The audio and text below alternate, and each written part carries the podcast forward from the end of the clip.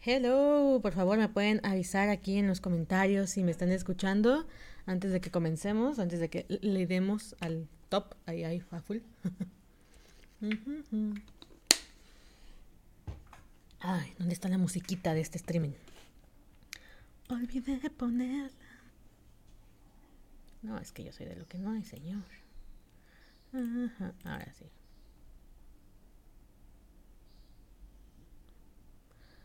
Porfa, me avisan si me escuchan, principalmente si me escuchan, porque luego no se me escucha.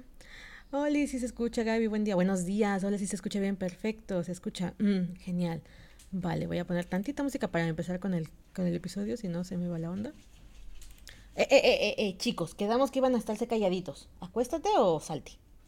No, Rocky. Ay, güey. Perdón. Perdón que le volé el, el tímpano, lo siento. Es que me distraje.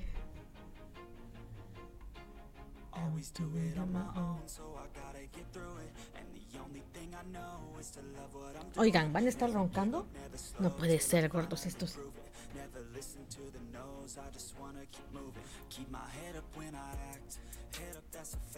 No, Rocky, ¿de verdad vas a estar roncando, mi amor? O sea... O sea, si no se escuchan sus ladridos, ahora se van a escuchar sus ronquidos. Yo no puedo, ¿eh?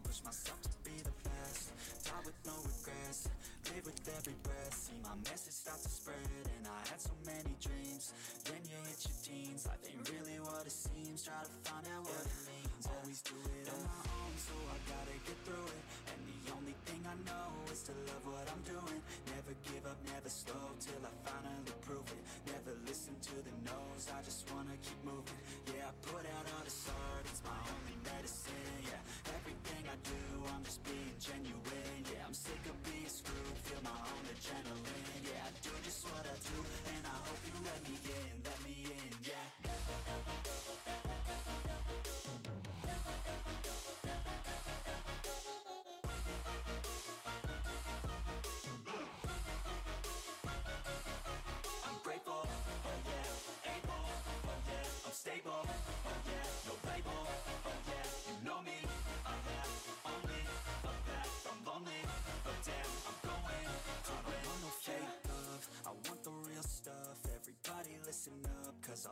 say it once, I'm gonna show you all the path.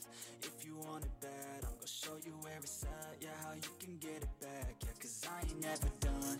I'll be number one. Working hella hard until I get just what I want. Yeah, rises like the sun. Yeah, fatal like a gun. Shooters gonna shoot and I'm gonna shoot until I fall. Always do it. Oh, I'm get through it. Esa canción me encanta. Yo creo que ya lo deben saber, ¿verdad?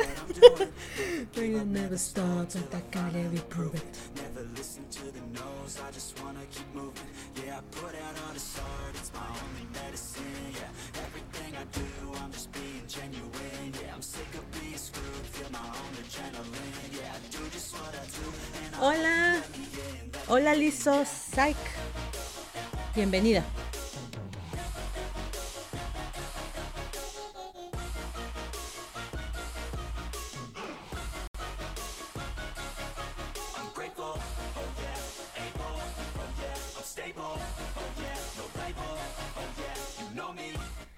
La rolita del club. Sí, sí, ya es, es canción oficial de la horda. Es que es, es, la del podcast. Lleva, no sé, o sea, desde que iniciamos el podcast llevo con esa canción y no, no tengo ganas de cambiarla todavía.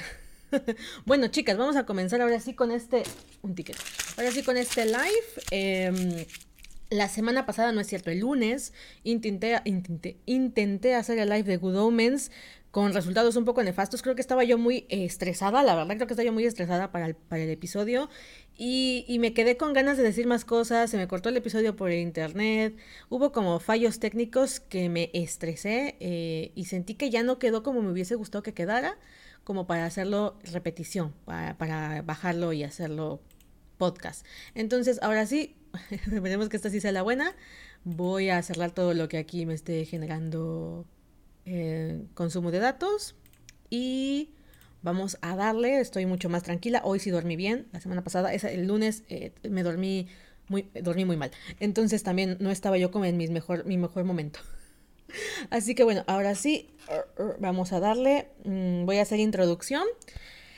y ya saben, estoy leyendo sus comentarios. Hoy vamos a hablar de Good Omens 1 y 2. Eh, altos spoilers. Ya saben, ¿no? O sea, eh, si ya vienen tiempo conmigo, nada novedoso. Nada nuevo bajo el cielo. Voy a estar muy pendiente de la caja de comentarios porque creo que este es un momento muy para fangirlear, así que váyanme dejando sus comentarios sobre las cosas que, que, vamos a, de Good Omens que quieran que tratemos. This is your moment. This is your moment. Ya tuvieron tiempo de ver la segunda temporada, estrenó la semana pasada. Ustedes ya tienen que estar ready. Y si no están ready, recuerden que eh, yo voy a spoilear, ¿vale? Entonces va. Hello, bienvenida. ahora voy a grabar. ahí está. Hello, dear, bienvenida a un nuevo episodio de Fuyoshi Senpai. En esta ocasión, uno de los episodios que más me han pedido desde que abrí este canal, que es la segunda temporada de Good Omens. Y válgame el señor, cuatro años esperando entre la primera temporada y la segunda. Probablemente no sepas qué onda. Si es la primera vez que estás aquí eh, y no tienes ni idea de qué es Good Omens o te estás preguntando si deberías de verte la primera temporada. Llegó tu momento, llegó tu espacio. Yo te voy a contar un poquito de la primera temporada para intentar convencerte de que la veas. Si ya estás eh, viendo Good Omens 2, no te preocupes, ahorita llegaremos a lo que nos interesa. Este episodio lo voy a dividir o intentar dividir en tres partes. La primera es Good Omens 1 para gente que nunca ha entrado al fando de Good Omens y es su primera vez y está dudando. No duden. La segunda es, vamos a hablar de la segunda temporada con todo lo bueno, lo malo, lo feo, lo bonito y luego vamos a hacer eh, el análisis del final, ¿vale? Entonces, tres partes, como ves, vamos a, vámonos, ahora sí que por pedazos diría eh, Jack el Destripador. La primera parte es Good Omens 1. Yo entré al fandom hace tres años, entré al fandom de Good Omens, no, dos. Dos años entre el fandom de Omens. Yo tengo la manía de entrar tarde a los fandoms, ¿vale? O sea, con todo les digo que apenas empecé a ver Supernatural. O sea, siempre llego tarde a los fandoms. En el caso de Omens no me siento tan lejos del inicio porque la temporada inició en 2019 en Prime Video. Ahí se estrenó. Viene por un libro que es Buenos Presagios, que por cierto lo tengo por aquí. Bueno, o sea, la novela se llama Good Omens también. Fue escrita por Terry Pratchett y Neil Gaiman hace unos muy buenos ayeres, cuando todavía Neil Gaiman ni siquiera era conocido como Oh my god, Neil Gaiman, era todavía un muchacho ahí escribiendo. Y Terry Pratchett ya, que es el creador de Mundo Disco y una saga de novelas de fantasía y sátira muy, muy larga. ¿Vale? Bueno, ellos, a través de llamadas telefónicas empiezan a crear esta historia en la que van a relatar cómo eh, viene el anticristo y un ángel y un demonio que han estado mucho tiempo en la tierra van a intentar detener el Armagedón, ¿vale? Detener el fin del mundo. Es una comedia que tiene muchos tintes acerca de la religión y de cosas, eh, pues, londonienses británicas. Eh, es una comedia hecha por dos británicos, o sea, es demasiado, demasiado british esta, esta, este humor. Me parece muy bueno, la novela me gustó bastante, pero hay una diferencia bastante radical entre la novela y la serie de Amazon Prime. En primera hay muchos años de diferencia, en segunda hay los años que generan un contexto sociohistórico distinto y por supuesto un formato distinto es el de la serie, el de un libro. Entonces en 2019 se estrena Good Omens en Amazon Prime, protagonizada por eh, Michael Sheen en el papel de eh, Aziraphale y por David, David, Tennant en el papel de Crowley, quien es respectivamente ángel y demonio. Vale, la historia tiene un montón de subtramas que podrán gustarte más, podrán gustarte menos. Si te gusta la comedia, si te gusta las series cortas, porque eh, Good temporada 1 tiene 6 capítulos, esta es tu serie, ¿vale? Esta es tu serie. Pero si tú llegaste aquí por la pareja, si tú llegaste aquí por el fandom y el fandom se basa en la pareja, todo hay que decirlo, hoy yo me presento, soy Gaby Figueroa, tengo 18 años consumiendo contenido Voice Love me llamo a mí misma Fuyoshi porque soy una alta shipper de parejas hombre-hombre. Y cuando entré al fandom de Good Omens fue porque yo veía un terrible bombardeo sobre la pareja, ¿vale? Sobre la pareja de Aziraphale y Crowley llamada The Ineffable Husbands o los, eh, el matrimonio, los maridos, los esposos inefables.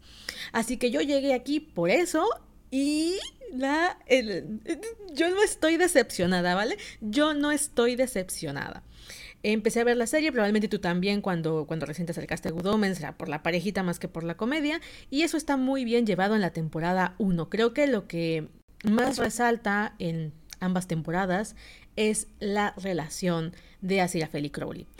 En el libro, como comentaba yo, mm, está más orientado a la comedia y aunque los protagonistas indiscutibles son Aziraphale y Crowley, la relación de ellos no tiene tantísimo tinte romántico, tantísimo tinte afectivo. En cambio, la primera temporada de Good Omens la versión serie, sí que la tiene. Ahí en el subtexto todo el santo día, todo el tiempo, pero sí que la tiene. Y a mí, que soy una alta shipper, eh, consumo novelas, eh, manguas, boys love, MM romance, aún así me dejaron muy satisfecho como pareja en esta primera temporada. Si quieres un análisis completo de la primera temporada una vez que la termines o todavía no estás convencida, te voy a recomendar que escuches mi primer episodio que hice hace ya un año o dos años sobre Good Omens, en el que te analizo toda la primera temporada, ¿vale?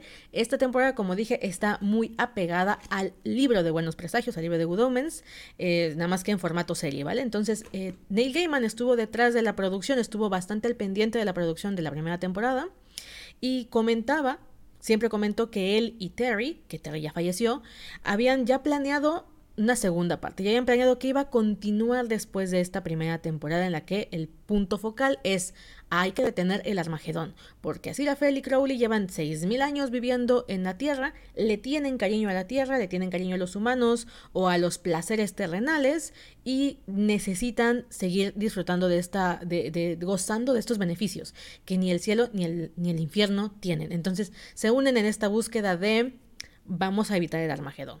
Eh, durante esta primera temporada, para no spoilearte más si es la primera vez que estás aquí, lo que tienes que saber es que hay muchas subtramas en las que vamos a seguir, como a través de la comedia, estos dos intentan eh, criar al anticristo, criar al niño que se supone que va a traer el fin del mundo. Y mientras vamos viendo la historia de...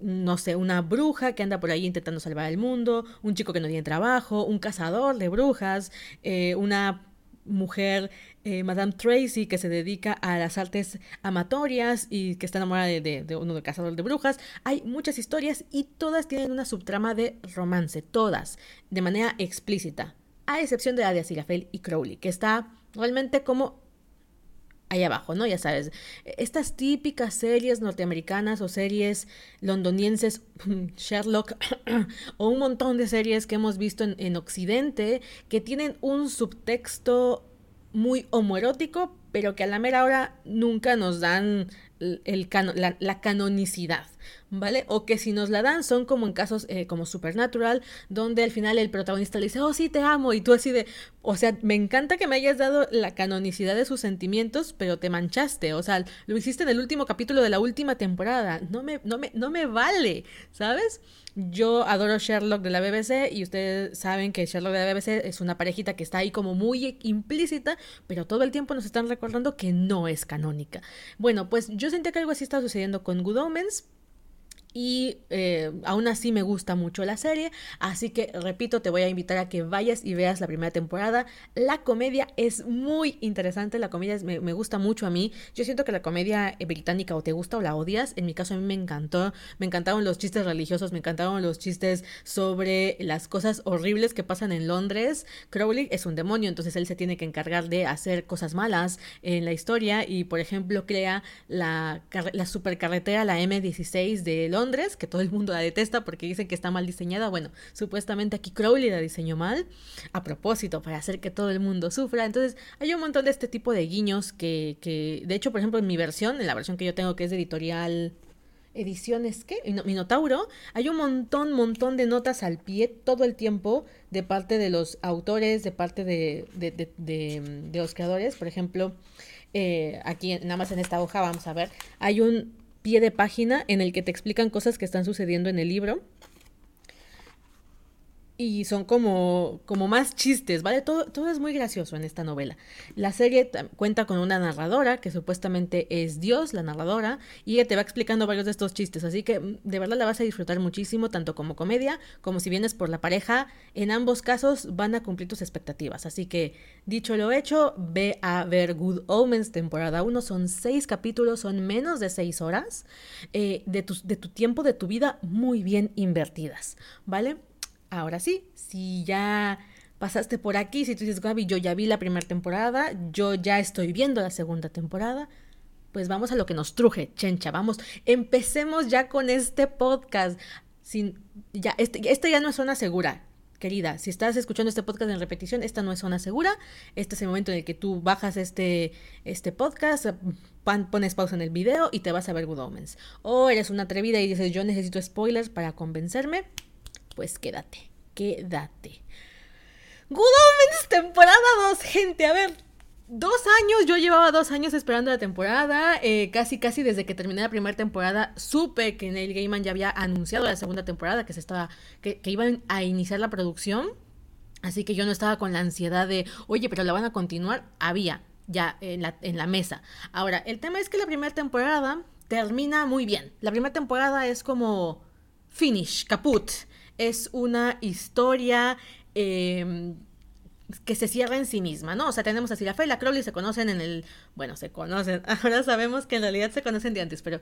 Eh, X. Ellos están ahí en el Jardín del Edén, van a, pasar por muchas cosas en el capítulo 3 principalmente, que todos sabemos que entonces ya vemos que su relación tiene mucho tiempo cociéndose, cocinándose, co coccionándose, y que a pesar de que han estado entre que van y vienen, entre trabajamos juntos, pero no somos amigos, pero somos amigos, pero sí, pero no, Después de todo eso, ellos terminan saliéndose cada uno de sus respectivos bandos. Recordemos el final de Good Omens 1. Crowley se hace pasar por Aziraphale en el en la ejecución en la que lo van a, quemar en el fuego del infierno y Aziraphale se hace pasar por Crowley en la bañera de agua bendita donde pues lo van a lo van a quemar, lo, van a matar, ¿no? Entonces eh, ellos se convierten en los traidores de sus respectivos bandos y ahora no tienen a quién darle, a quién rendirle cuentas. Y tenemos esta hermosa escena en la temporada 1 en la que Crowley le dice, si quieres te puedes quedar conmigo. No, o sea, Crowley estaba dando como cinco pasos en ese momento para la relación de Asirafel. Eh, le estaba diciendo, vamos a vivir juntos. Y Asirafel no captó, Asirafel no no, no procesó, no procesó o se hizo pendejo, ¿eh? Miren que ahorita no estoy, no estoy feliz con Asirafel, no. ¡Ah, Asirafel! Ay, ok, respiro. Entonces, eh, respiro. Asirafel y Crowley terminan eh, saliéndose de sus respectivos bandos. Esto no significa que ambos hayan superado las ideas que tienen preconcebidas acerca de sus respectivos bandos. Si bien para mí el final de Good Omens 1 era lo más cerrado posible, es decir, ellos vencen al mal, ¿no? En este caso evitan el Armagedón, que era el principal conflicto. Ya no tienen bandos y ahora ellos quedan como tú y yo, juntos contra el mundo y nos vamos a cenar al Ritz. Nos vamos a cenar al Ritz.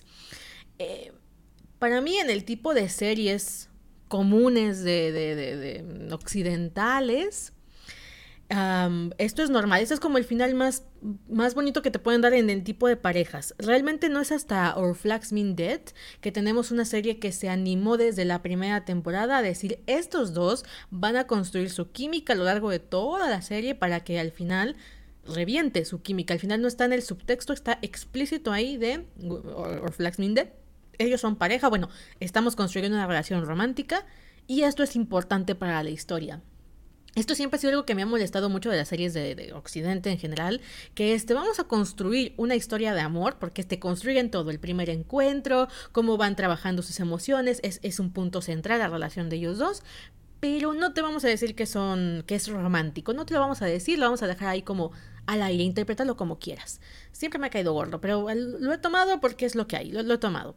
En cambio, en ni siquiera yo no esperaba que, que, que al final me fueran a decir, ¿sabes qué?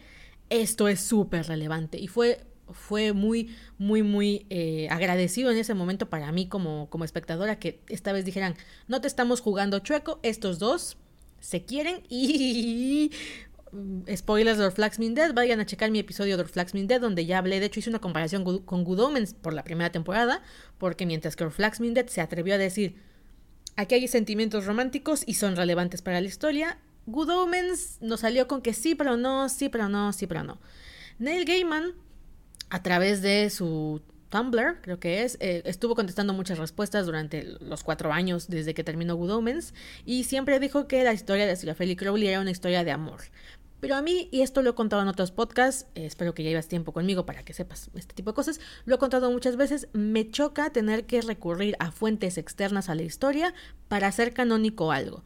Si a mí no me dijiste que estos dos tenían una relación de romance, una relación amorosa, eh, afectiva, me choca que me lo digas por fuera en un tweet, en un post de lo que sea de Tumblr, y que luego yo tenga que decir, ay, pero es que lo dijo el autor. Si no se ve en la historia, a, mí no me vale, ¿vale? Yo estaba muy feliz porque al fin y al cabo así la Feli Crowley tenía una relación que se notaba, era de cariño y demás, así que dije, mira, lo voy a tomar, no necesito que me digan que se aman, ¿vale? Lo voy a tomar.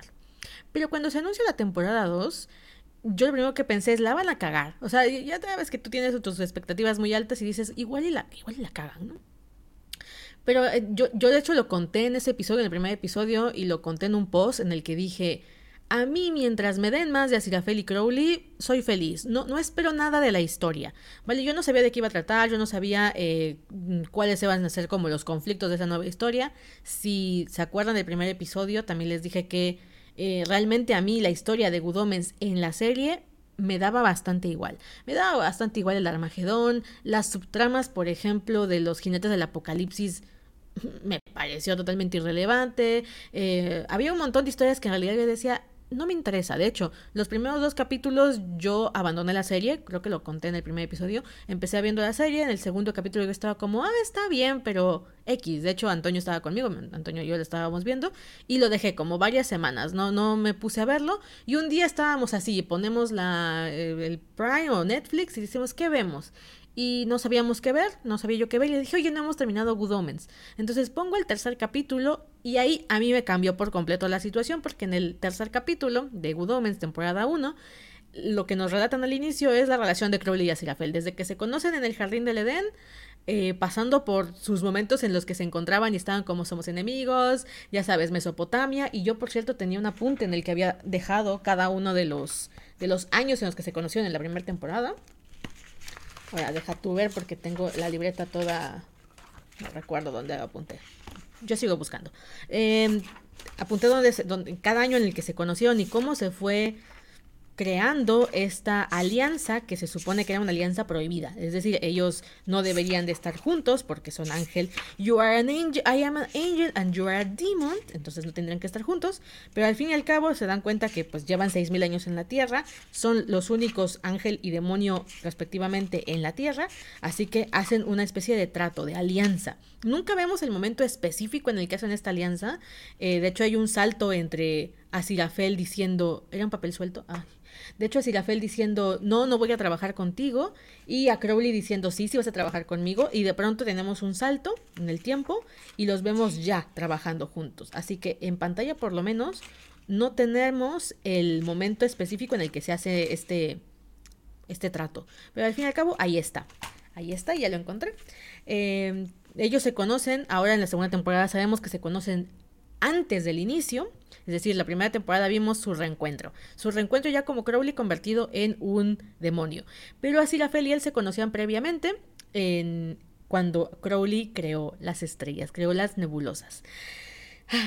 Así que nosotros ya vemos esa. En ese primer episodio, en ese tercer episodio de la primera temporada, yo me enamoré de la pareja. Yo dije, Crowley. O sea, es que yo no me enamoré de la pareja como tal. Yo me enamoré de Crowley. ¿Vale? Vamos a, vamos a poner los puntos sobre las IES. Yo me enamoré de Crowley porque Crowley es el típico josbando devoto que amo. O sea, el típico josbando que es así de que ay, no me caes bien, pero después aparece misteriosamente en cada uno de, las, de los momentos en los que estás en problemas y milagrosamente, demoníacamente te salva. Así Rafael eh, y Crowley realmente se conocen pues antes del inicio, luego se encuentran, eh, ah, voy a darle la cronología ya contando la segunda temporada, ¿vale? Voy a, voy a hablar un poco mezcla aquí. Ellos se supone que se conocen antes del inicio, luego en el inicio se vuelven a reencontrar una vez después de la caída de Crowley y de todos los ángeles. Luego se vuelven a ver en Mesopotamia en el 3004 a.C., que esto es la primera temporada. Ahora con la segunda temporada sabemos que vuelven a encontrarse en Golgota en el 33 después de Cristo.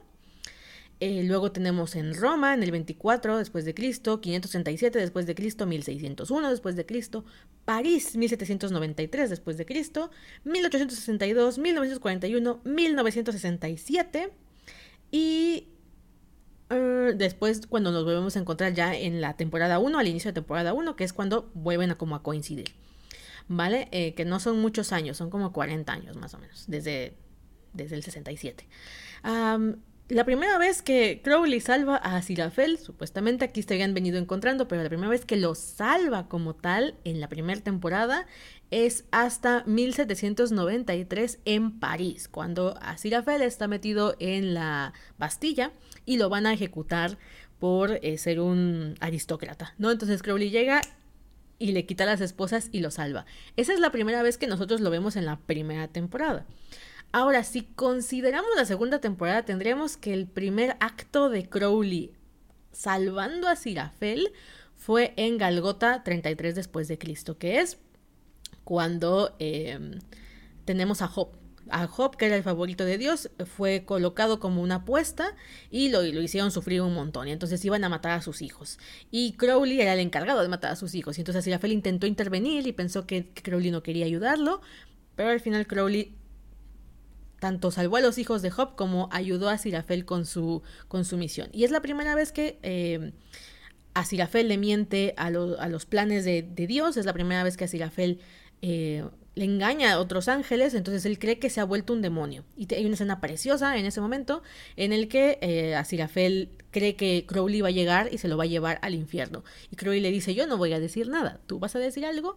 Y Asirafel le dice que no. Ahí tenemos también el primer momento en el que Asirafel come por primera vez porque él es un ángel, entonces no comía comida humana, hasta que Crowley lo tienta, sin, sin no tentar de, hacerle una tentación, sino de lo incita a comer. Y también es la primera vez que Crowley le, deja entrever que a pesar de que está en el bando de los malos y a pesar de que es un demonio, como no compagina con toda la la ideología de los demonios es un camino un poco solitario. Y de alguna forma es aquí donde queda claro que Asirafel y Crowley están en un mundo y a pesar de que están en bandos separados, son tan solos en sus propios y respectivos, son tan extraños en sus propios bandos que solamente se tienen uno al otro. ¿No? Entonces estamos hablando de que eso sucedió supuestamente en el 33 después de Cristo en Galgota. vamos a hablar un poco sobre lo bueno, lo malo, lo feo, lo bonito de la segunda temporada en mi eh, perspectiva, en mi opinión.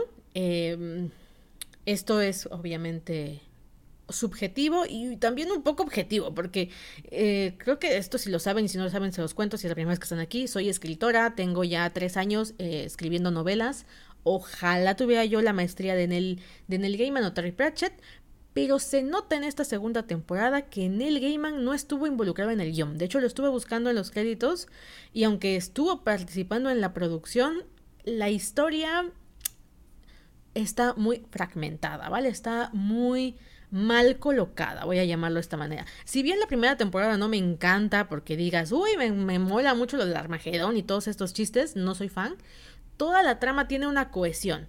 Desde el inicio es vamos a detener al Armagedón, cada una de las subtramas es lo que está sucediendo alrededor del Armagedón hasta el final que es eh, detuvimos el Armagedón, ¿no? Y todos los personajes secundarios y todas estas eh, historias pequeñas en el pueblo de Tatfield, la bruja Agnes, todas esas tramas confluyen en el momento final climático. En cambio, esta segunda temporada está rara, está muy rara. Y creo que tengo la idea de por qué es que está rara, ¿vale? Lo primero es porque eh, Neil Gaiman tenía una idea con Good Omens 1, vamos a llamarlo de esta manera, y luego tenía una segunda idea con, con Terry Pratchett que sería Good Omens 2, ¿vale? Libro, libro. Él decía, en esta historia pasan cosas y luego Terry y yo pensamos que en esta otra historia pasaban otras cosas. ¿Qué sucede? Que la serie de alguna manera dice, eh, no podemos iniciar la historia en donde tú quieres, Neil, ¿no? Porque nos faltan elementos en medio, nos falta un puente, ¿vale? Entonces Neil lo ha contado ya que Good Omens temporada 2, serie, temporada 2, es un puente entre Good libro 1 y Good Omens libro 2, o lo que vendría a ser las dos historias que él y Terry tenían pensadas. Pero aquí había un hueco, aquí habían cosas que tenían que suceder que ellos no querían poner en pantalla eh, o en el libro, en el libro, en, el, en la tercera parte, en la segunda parte. Entonces necesitaban como atar esos cabos para que cuando arranque la tercera parte, todo eso ya estuviese como eh, prehecho, ya estuviera contado. Hay una cosa muy, muy común en los libros que sucede en las trilogías, ¿vale? A partir de Harry Potter vino este rollo de historias muy largas, septalogías, tetralogías, libros muy largos, Pero a partir de los Juegos del Hambre, y te estoy hablando más o menos de 2000, ¿qué salió? ¿en qué año salieron los Juegos del Hambre? ¿2005? No recuerdo. Eh, a partir de los Juegos del Hambre se populariza la estructura de tres libros. ¿Vale? Las trilogías. Y desde esos años hasta la actualidad han salido un chingral de, novelas en trilogías.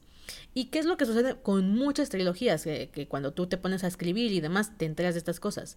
Es que hay un síndrome que le llaman el, el, síndrome del libro puente, que es el síndrome del libro 2. Cuando tú llegas a algunas trilogías dices, el libro 1 es muy bueno y el libro 3 es muy bueno, pero el libro 2 es muy flojo. ¿Por qué? Porque la estructura narrativa es, en el primer libro te cuento como el setting. Te voy a contar de quiénes son los personajes, qué es lo que va a pasar, cuál es el mundo, cuál es el conflicto. Y en el libro 3, que es el último, te lo voy a resolver. Te voy a contar el clímax más importante de esta historia, cuando se pelean contra el enemigo final y vencen o mueren, si es una tragedia, ¿no? Entonces, ¿qué pasa con el libro 2? Que el libro 2 es como una especie de puente. Es una especie de vamos a eh, escribir cosas para que esto tenga más sentido.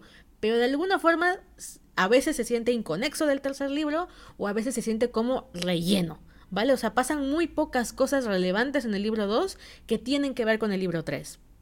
Bueno, pues eso le pasó a Good Eso le pasó a Good eh, Neil Gaiman dijo, yo para contar la, cosa que yo quería contar necesitaba esta, este puente.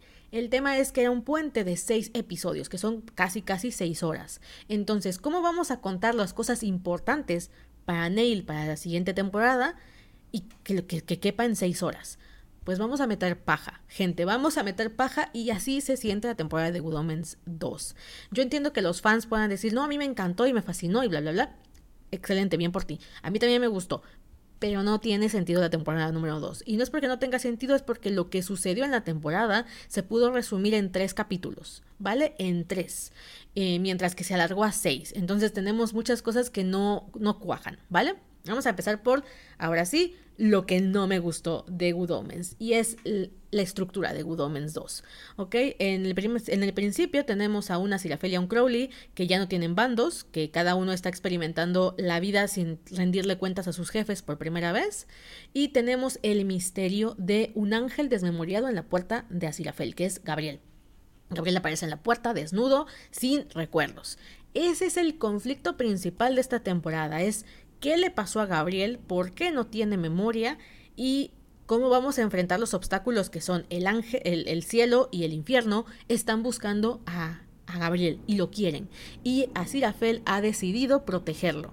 Entonces, este es el conflicto principal. Ese es el, este es Asirafel está poniendo en peligro su vida, y literal su vida, porque aquí se habla de el libro de, la vida, donde pueden borrar tu existencia, ¿vale? Si tenemos que ponernos muy, muy estrictos, solamente hay eh, pocos puntos que tienen relevancia o que yo creo que van a tener relevancia para la siguiente temporada. Ya vamos hablando con spoilers, ¿vale? Por, eh, por primer lugar, tendríamos que ambos bandos, cielo y el infierno, se quedan sin sus respectivos líderes. Es decir, vamos a perder en el caso de los ángeles a Gabriel y vamos a perder en el caso de los demonios a Belcebú. Entonces, ¿eso es relevante? Tal vez. Yo digo que sí, ¿no? O sea, nos quedamos sin los líderes, así que hay nuevas cabezas en cada uno de estos bandos. Segunda, la mención del libro de la vida, ¿vale? Este libro de la vida que al parecer es, es relevante porque no, no solamente cambia el pasado, sino que borra la existencia total de, de algo, alguien, puede ser un ángel, puede ser un demonio.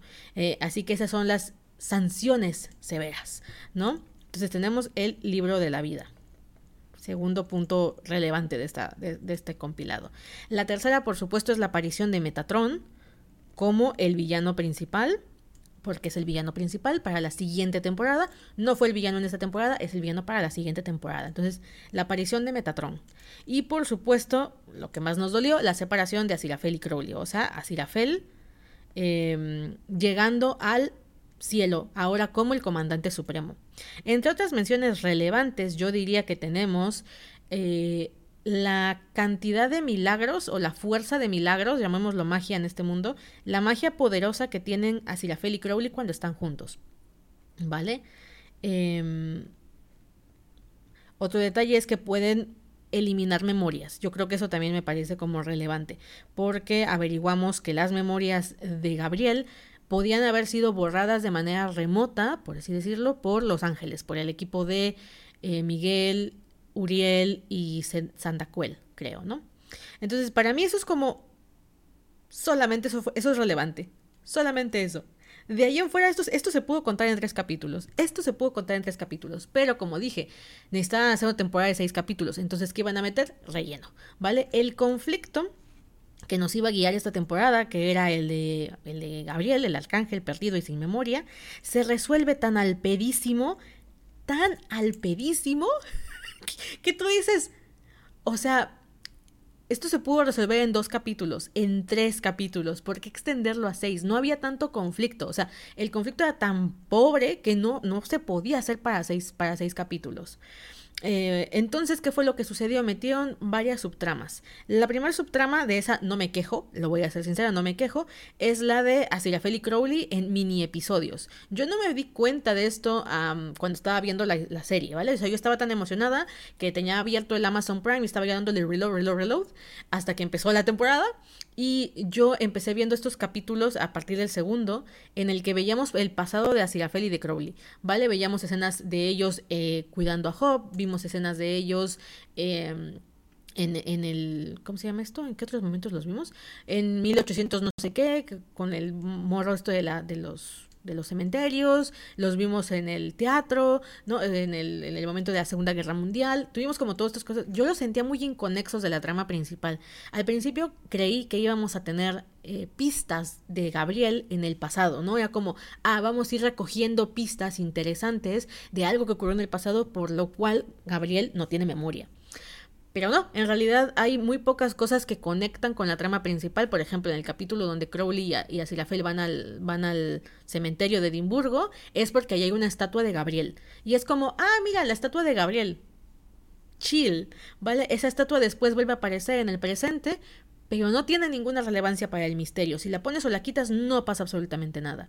Lo mismo con los demás capítulos. Eh, después, cuando ya terminé la temporada y me metí a ver los capítulos, vi que eran mini episodios, como metidos ahí a calzador, con un intento de, de enhebrarlos con la trama principal de Gabriel. Para mí con muy poco éxito, sinceramente. Ahora, yo siento que esto lo, colocaron ahí porque se dieron cuenta que en la temporada pasada lo que más fue relevante era la, relación de Aziraphale y Crowley. O sea, si bien la historia podía gustarle a alguien, casi nadie recomienda a, Good Omens por la historia del Armagedón. O sea, yo hasta la fecha y, yo como, como consumidora siempre digo, véanla por Aziraphale y Crowley porque son hermosos, son preciosos, son hermosos, son divinos. Pero la trama me da igual. ¿No? Entonces, eh, la gente en el tercer capítulo, que creo que como yo fue lo que más les gustó, lo que más les emocionó, ver a, estos dos y su relación de 6.000 años, dijeron, tenemos que volver a poner eso que les gustó en la temporada que sigue. Así que metieron estos mini episodios, en vez de contarnos todo en un solo episodio como fue en la temporada pasada, en el capítulo 3, aquí agarraron y metieron estos mini episodios en del capítulo 2 al capítulo 5, creo o el capítulo 4, 2, 3, 4, ajá, creo que del capítulo 2 al 4 o al 5, fueron metiendo estos este, mini episodios que no confluyen con la trama principal. Así que desde ahí te das cuenta que el guion no estaba bien estructurado, que no hubo manera para ellos de hacer que las tramas de Gabriel y el misterio de la memoria de Gabriel confluyeran con, el, con los mini episodios de Aziraphale y Crowley. Luego tenemos una tercera subtrama que es, bueno, es que hay varias, pero luego la, más importante vendría a ser la de Nina y Maggie, que son dos colegas que viven en la misma calle de Aziraphale, que tiene, tiene una, una tienda de discos antiguos y la otra tiene una cafetería. Eh, una de ellas, que es Maggie, está enamorada de Nina, pero Nina tiene una relación turbulenta con su pareja actual y eh, es una historia de romance entre ellas dos. Bueno, no sé si decir romance, pero el chiste es que Maggie está enamorada de Nina. ¿Cómo meten esta historia a calzador de una manera totalmente irrelevante en la historia? Es a partir de que Aziraphale y Crowley hacen un milagro conjunto para proteger a Gabriel, ¿no? Para que nadie lo pueda encontrar. Entonces lo cubren de alguna forma con sus poderes mágicos que nunca vamos a entender en Good Omens, eh, para que nadie lo detecte. Y este poder hace que los, las alarmas del cielo se prendan ahí arriba, ¿no? Y entonces baja eh, Miguel, Uriel y Sandacuel y le dicen a Sirafel, oye, hiciste un milagro enorme de 47 Lázaros, ¿no? O sea, súper pro el milagro. ¿qué hiciste? Y entonces a Sirafel, que no se le ocurre nada y había que meter esta historia a calzador, dice, ay, es que hice que dos humanas se enamoraran. Y entonces Miguel le dice, ah, bueno, pues vendremos mañana a verificar que esto sea cierto. Dime si no eso suena forzado. ¿Por qué verificarlo mañana? ¿Por qué no en ese mismo momento? Y alguien me puede venir a decir, no, es que dijeron tal cosa. Son justificaciones mal escritas, son justificaciones mal escritas. Por eso me doy cuenta que Neil no estuvo, eh, por lo menos no cerca del guion como tal. Eh, probablemente estuvo muy pendiente de la producción, que se hicieran las cosas que necesitaban hacerse para la siguiente temporada. Pero al fin y al cabo esta no es una historia de Neil y se nota un montón. Em, porque no tiene cohesión. Entonces, bueno, tenemos aquí el pretexto de por qué ahora Sirafel y Crowley tienen que juntar a Nina y a Maggie, porque el cielo va a venir al día siguiente a corroborar que esto sea verdad. Y al día siguiente mandan a Muriel. ¿Era Muriel? ¿Muriel? ¿Cómo se llamaba la, angelita? Mm, no me acuerdo. Alguien, por favor, dígame los nombres en los comentarios. Eh, bien, mandan a un ángel que no tiene experiencia en la Tierra para que verifique que dos humanas están enamoradas. Alguien me puede decir aquí, bueno, es que Miguel no iba a hacer un trabajo tan, este, tan humiliating, ¿no? Tan, tan banal, por eso manda otro ángel menor. Ok, vale, ok, supongamos. Te la tomo. Vale, pues Muriel viene aquí a andar por ahí chincualeando en la historia. Yo creo que si alguna relevancia tiene Muriel va a ser para la siguiente temporada. Otra cosa, hay un montón de personajes que como dije no vienen a aportar nada. Sandacuel, que es la, la ángel esta eh, que no había aparecido en la primera temporada. ¿Por qué está ahí? ¿Cuál es su relevancia? Hay dos opciones. O tiene una misión futura en la tercera temporada, o la pusieron nada más porque hay que aumentar el cast. No tiene otra, no tiene otra, otra importancia el personaje. Lo mismo me pasa con Muriel, o como se llama el ángel esta. Em, muy simpática, una, un alivio cómico muy lindo, pero en esta temporada no tiene absoluta relevancia. Eh, hay un momento nada más clave en el que va a ser como relevante, que es al final de la temporada cuando se lleva a Crowley al cielo. Ya. ya. Yo espero que Muriel tenga más relevancia en la siguiente temporada, como que tengo eh, sospechas de que es relevante para la siguiente temporada, pero de ahí en fuera... Ni, ni, ni, ni, ni, ni, ni. ¿Vale? Eh, Maggie y Nina están puestas al pedísimo. Están puestas al pedísimo. Quita la trama de Maggie y Nina y no pasa nada. Alguien me podría decir, Gaby, pero es que es el pretexto para que haya esta interacción romántica entre Crowley y Aziraphale, para que haya estas dudas que entran en, Crowley acerca de la relación que tiene con Aziraphale, porque hay momentos muy puntuales en las que palabras de Nina hacen que Crowley se plantee cosas. ¿no? Entonces alguien me puede decir, si no estuviera Nina y Maggie, ellos no hubiesen podido pensar en esto y el final de el final romántico que tenemos no hubiese podido llegar sin Nina y Maggie. Wrong. I am very very wrong. O sea, no no no, eso no no es tan relevante. Ahorita vamos a ver por qué. entonces tú quitas la historia de Maggie y de Nina y para mí no tiene ninguna relevancia. Hay una cosa en la estructura dramática, en la estructura narrativa que se llama em, tramas espejo o tramas B. Las tramas B, dependiendo de quién, a qué autor leas sobre las tramas B o las tramas espejo, son los personajes principales tienen una historia. Y hay una subtrama con otros personajes que hacen espejo, hacen reflejo de los problemas de la, de la historia principal. Y tienen una forma de resolverlo distinta, que nos muestra como una versión alternativa eh, del arco principal. ¿no? En este caso, yo pensé que eso va a ser Maggie y Nina, Mucha gente puede argumentarme esto. Es que Maggie y Nina son un reflejo de Aziraphale y Crowley, que de hecho es muy evidente que sí. Nina es eh, mucho más este, cerrada emocionalmente, es más mamona, es, un personaje que no me cayó nada bien, pero que es como la más negativa, mientras que Maggie es el, el Thunder es, es, es como el, el, dulce caramelo en chocolate, ¿no? Y entonces, pues así, a Feli Crowley básicamente llevan esa dinámica. Pero no es así, no es así, no es así, no es así quítala y no pasa nada. Entonces sí, entiendo, la, entiendo cómo me puedes argumentar que funciona la trama de Ina y Maggie como una trama espejo, pero no era necesaria y ahorita vamos a hablar de por qué. Ok, cosas que me gustaron de las segunda temporada de Good Omens. Ay, así Feli Crowley. O sea, es que yo no tengo que decir nada. Feli Crowley lo son todo. Me encantaron los mini episodios. Aunque no tuviesen ninguna relación con la trama principal, para mí fue lo mejorcito de la serie. El capítulo 5, gente, es que el capítulo 5, les tengo que poner esto. Em, ahorita, ahorita vamos a hablar de esto, pero el capítulo 5. A ver, déjenme, voy a, voy a esconder este. yo estaba así en el capítulo 5 Capítulo 5, minuto 29. O sea, vean mi cara. Yo estuve grabando eh, stories a lo largo de cuando fui viendo la temporada. Las fui subiendo a Instagram. Si no me sigues en Instagram, es un muy buen momento para seguirme en Instagram. Arroba soy Gaby Figueroa. Em, bueno, yo fui subiendo stories conforme iba viéndola y en el capítulo 5, minuto 29, yo era la mujer más feliz del mundo. O sea, yo tenía la dopamina por los cielos. Gente, dopamina y adrenalina hasta arriba. Yo estaba muy, muy emocionada. Así que... ¡Ay! Así que sí, para mí lo mejor de la temporada de Good Omens son así la Feli Crowley. Son todos los momentos en los que los vamos a ver juntos, eh, toda su interacción. Deme más, denme más, give me fucking more. ¿Vale? Por favor, déjenme en los comentarios cuál es su momento favorito de Asirafeli Crowley. Yo les voy a hablar del mío. Eh, y vamos a hacer un análisis ahorita también cuando lleguemos al final sobre la relación de ellos dos. Pero déjenme sus Vamos a fangirlear bonito en este momento sobre sus, escenas preferidas. La mía. La mía son dos. La mía son dos. La mía, la primera. Em, eh, es este la escena del teatro en 1941.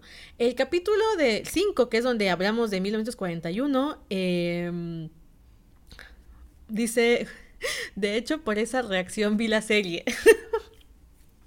es que sí, yo, yo, yo soy la más feliz, yo, yo fui la más feliz en el capítulo 5, eh, desde la primera temporada, 1941, nosotros siempre dijimos, oigan, queridas, eh, es que esto, eh, cuando Crowley salva a Sirafel por segunda vez, según la cronología, de las bombas y de la muerte por parte de los nazis.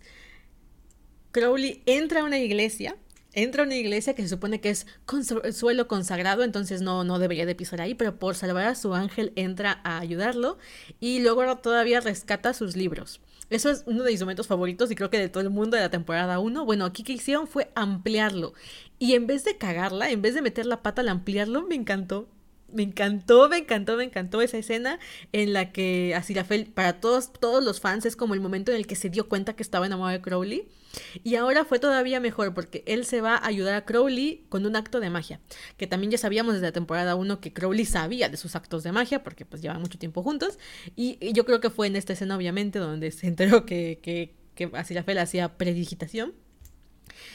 Y él necesitaba un compañero para que lo ayudase con el tema de la, de la, del acto que quería hacer, que era capturar una bala con la boca y necesitaba un compañero de suma confianza. Y, y Asirafel inmediatamente dijo, tengo al hombre perfecto. Y yo, tú ya te enamoraste, Asirafel, tú ya te enamoraste en este momento. O sea, el teatro a mí me mató.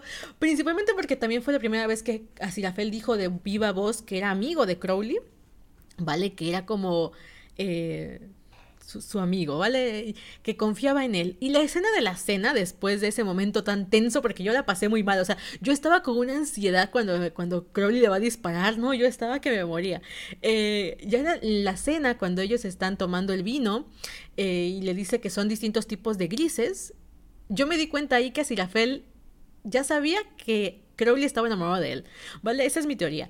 Eh, a le dice, confiaste en mí, o sea, confiaste en mí y siempre vienes a buscarme cuando estoy en problemas. Y Crowley le responde, tú me dijiste que confiara en ti. O sea, y eso, para Crowley eso era todo lo que necesitaba. O sea, que Sirafel se lo pidiera todo lo que necesitaba.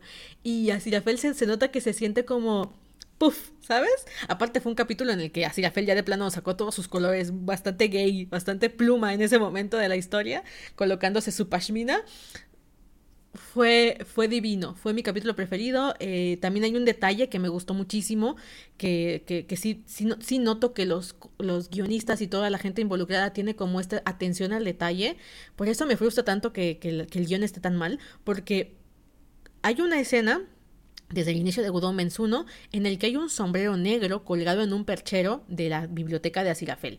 Y es un sombrero negro, o sea, nadie más que Crowley utilizaría un sombrero negro. Pero nunca vemos ni que Crowley se lo ponga, ni que nada, ¿sabes? Y después, ahora que vemos la escena de, de, de, cuando ellos están en el teatro y demás, Crowley deja ese sombrero en el perchero. Es muy, muy probable que ese, ese sombrero esté ahí desde 1941. Y no es que Asirafel no limpie la tienda, es el sombrero de Crowley. Entonces lo dejó ahí todo el tiempo para ver el sombrero de Crowley. Me pareció un detallazo de parte de la producción ese, ese sombrero. Me encantó.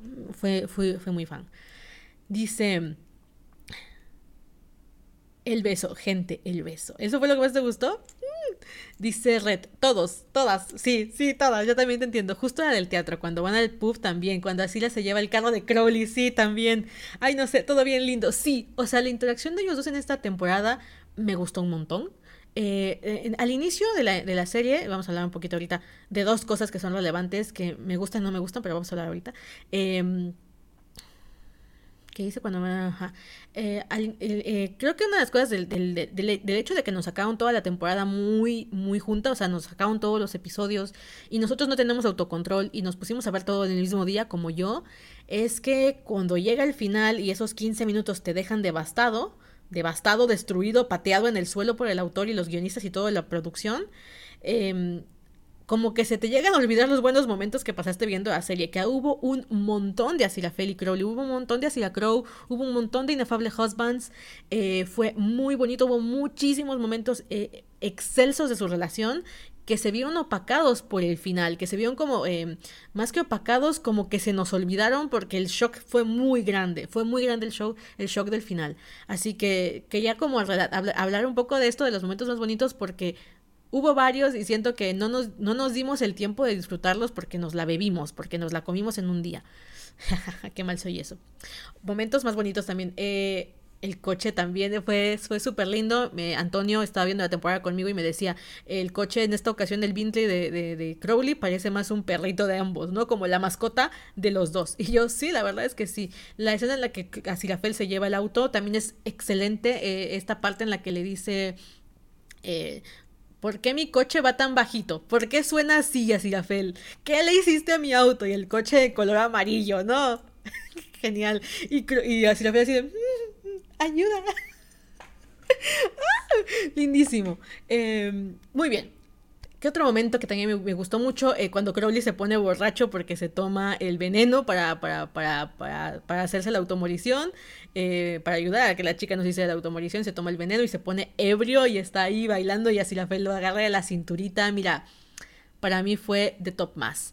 Eh, ¿Qué otro momento aparte de eso? Ay, ay, ay, ay, ay, el capítulo, el capítulo 5, 6 el capítulo 5, creo que fue el capítulo 5 que me pareció totalmente romántico. El capítulo 5 me pareció muy romántico porque es donde Asirafel está ayudando a Nina y a Maggie con el baile este en el que van a tomar orgullo y prejuicio. que van a tomar orgullo y prejuicio para, eh, para hacer que Nina y Maggie se enamoren. Entonces Asirafel coloca el candelabro y Crowley está como un poco extrañado, ¿no? Está en plan de, what the fuck, Asirafel, ¿no? ¿Qué estás haciendo? Em, ese es mi otro momento favorito, cuando están bailando, está, empieza el baile de, de, de, la reunión de locatarios y Nina y Maggie se ponen a bailar. Yo estaba viendo el episodio y estaba de, ay, sería bien lindo que bailaran, ¿sabes? Como un sueño guajiro, o sea, todavía todavía yo estaba un poco en negación de decir, güey, o, sea, esto parece un fanfiction, esto parece un fanfiction. Yo estaba como, ay, sería bien lindo que bailaran, ¿no? Pero no esperé que al fin y al cabo así la fe le dijera a, Crowley, bailemos. Y así la, y Crowley así de, hay una invasión demoníaca en tu puerta. Y así la fe le da igual. Y le toma las manitas y se ponen a bailar. Ese fue mi segundo momento de la noche, o sea yo casi lloro en esa escena. Dije, güey, qué bonito. Me duró tres putos segundos porque el baile dura bien poquito, pero hay escenas extras. Si gustan eh, checar las escenas extras, está un poco más extendida la versión del baile y yo fui muy feliz. Pero pues en la trama dura muy poquito. Em, en el que bailan como si fuera Pride and Prejudice. O sea, qué lindísimo. Yo, ay, yo estaba tan feliz, tan feliz, tan feliz. Eh, entonces, bueno, esos fueron mis, mis momentos preferidos. Y el otro es el de la confesión de Crowley, ¿vale? Más que el beso, a mí lo que más me gustó fue la... Fue la... Fue la confesión. Me parece que David Tennant hizo en ese momento un trabajazo brutal. O sea, no quiero desmejorar la actuación de, de Michael Sheen, pero es que la de David Tennant estuvo en otro nivel. O sea, la confesión estuvo en otro nivel. Y vamos a hablar ahora sí de la confesión, vamos a, vamos a, verla, de hecho vamos a, repetir este momento para que yo entre con el hype a todo, para que analicemos ya la relación de Sirafel y Crowley, analicemos este final y comencemos con, con, eso. Antes voy a leer comentarios. Dice, eh, Sí, en todos los episodios eh, te subieron al cielo con sus interacciones y en el último te bajaron de madrazo. Sí, sí, de putazo. Sí, sí, sí. Es que fue, fue, fue un golpe muy duro. Fue, fue un golpe muy duro. Em, ay, lástima que no puedo fangirlear a gusto porque estoy en el trabajo, pero este live está genial. Gracias, Ari. Bueno, pues fangirlea en tu interior y después lo sacas al rato. Dice Rebeca, todo cuando Sirafel dice que a Crowley le gusta salvarlo. Ay, sí, oigan, sí, se me estaba olvidando esa escena, es buenísima. De hecho, eh, bueno, la voy a hablar ahorita porque eh, para mí es parte del análisis de la relación. Eh, listo, fanservice total. Y Ari me dice, la confesión, la amé. Sí, yo, yo también la amé. Ah, aquí venía el paréntesis que quería hacer sobre lo rara que estuvo esta temporada. Em, nunca había visto, porque eh, em, realmente no soy ni tan fan de las series, ni me, ni me suelo sumar tanto al fandom, y por tanto no lo he visto en otras series pero me pareció un tremendo acto de fanservice. Eh, cosas que tú esperabas que jamás sucedieran, sucedieron. Cosas que tú dabas por canónicas en tu cabeza, como por ejemplo... Em, hay, hay, dos escenas que ahorita se me acaban de olvidar, pero que tú decías, es que esto no, no sucedería en la serie realmente, y de pronto sucedió. Belcebú y Gabriel. Ese es el claro ejemplo de What the fuck con Belzebú y Gabriel. Eh, luego tenemos, por ejemplo, la canción de Lover Boy, eh, Old Lover Boy, que es de Queen y que todo el fandom la, la, asoció a, a, a Sirafel Crowley. Y para nosotros en el fandom era como la canción de Sirafel y Crowley. La canción que a Sirafel, que Crowley le cantaba a Sirafel, ¿no? O sea, hasta en nuestra cabeza es como que Crowley le habló con, con, este, con el grupo de Queen, con, con ellos, para hacer Old Loverboy. Y ahora la colocaron en la serie cuando Crowley va dirigiéndose a ver a Sirafel. Eh, este, esta idea de que se habían conocido antes en el cielo también venía muy del fandom, ahora se hizo canónica y mucha gente, hay dos, hay dos, dos vertientes, mucha gente que dice, che, los fans latinamos, ¿no? Los fans eh, pensamos en cosas que, que, que eran ciertas. Y mi punto de vista como escritora es que no, no fue así. El fandom creó teorías, creó ideas, creó cosas y la temporada las tomó. O sea, no, no es un proceso inverso, no fue de, ah, esto ya estaba planeado y el fandom latinó. Fue, el fandom se lo imaginó y lo tomaron para hacerlo canónico. Entonces hay un montón de cosas que yo ahorita en los análisis que estoy viendo puedes decir, esto no tiene sentido, esto no tiene, no tiene peso argumental, esto suena a una, un pericazo que te diste como fan, pero en otro momento lo hubiese dicho, pero ahora es como cabrón, o sea, puede que sí, puede que te diste un pericazo como fan, pero ahora es posible que lo vuelvan canónico, ¿vale? Es totalmente posible porque lo de Belcebú y lo de, lo de, lo de, lo de Gabriel, eh, para mí es el acto más grande de fanservice que he visto en una serie, porque tú como espectador de la primera temporada decías, no tiene sentido que los shipeen. O sea, sí hay sentido, pero es tan, tan del fandom que es 100% improbable de que suceda. Y voy te las que sucede. Entonces, ahora sí es que, mira, puede pasar cualquier cosa. Yo veo las teorías de los fans y no creo que los fans tengan razón en sus teorías. Creo que hoy en día puedo creer que la producción tome las teorías de los fans para seguir haciendo la serie, en vez de un proceso inverso. Entonces, ahora sí vamos a, ver este final. Eh, y hablamos también de Gabriel y Belcebú, obviamente, y de la relación de Asirafel y Crowley. ¿Ok? Ah, bueno, sí, sí, se lo vemos después. Ok, vamos a ver. Voy a colocar esto en grande. Me van a ver un poco crazy. respeten mi emoción.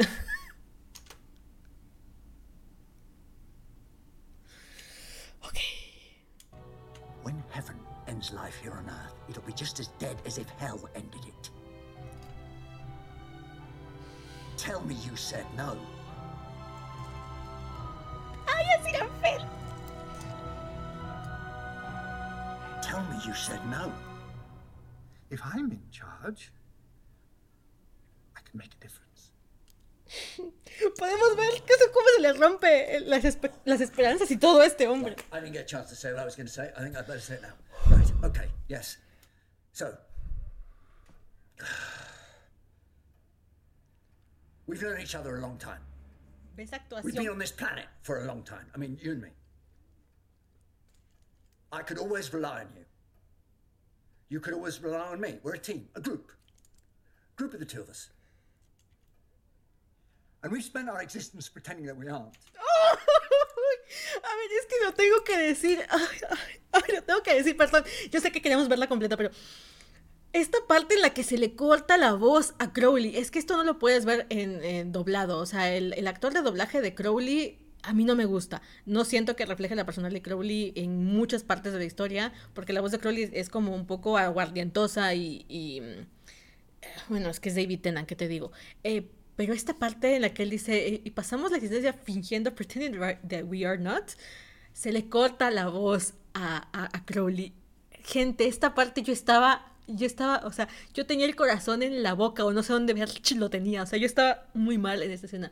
Em, otro detalle también me gusta mucho es que Crowley no es capaz de decir pareja, Crowley no es capaz de decir eh, pareja, es a group, a group of two, o sea, me gustó muchísimo porque yo también lo he visto como cuando soy escritora, eh, cuando tienes personajes con ciertas características y llega el momento de la confesión de amor, la confesión tiene que ser muy propia de ellos. Y hay personajes como Crowley que no, no, no van a decir las cosas directo, que simplemente no está en su e, e, en su línea, o sea, sería muy salirse del personaje decir, oh, Dios, te amo, seamos pareja, novios, whatever, sería raro, o sea, entonces me encanta cómo utilizaron estos recursos para la confesión, es, es muy propia del personaje y yo creo que eso le da muchísima, muchísima eh, vida a, literal a, un personaje, o sea, lo haces que se sienta demasiado orgánico.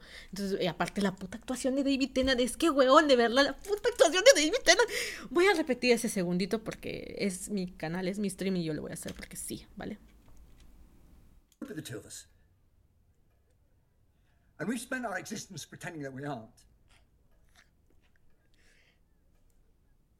Mean, the last few years, not really.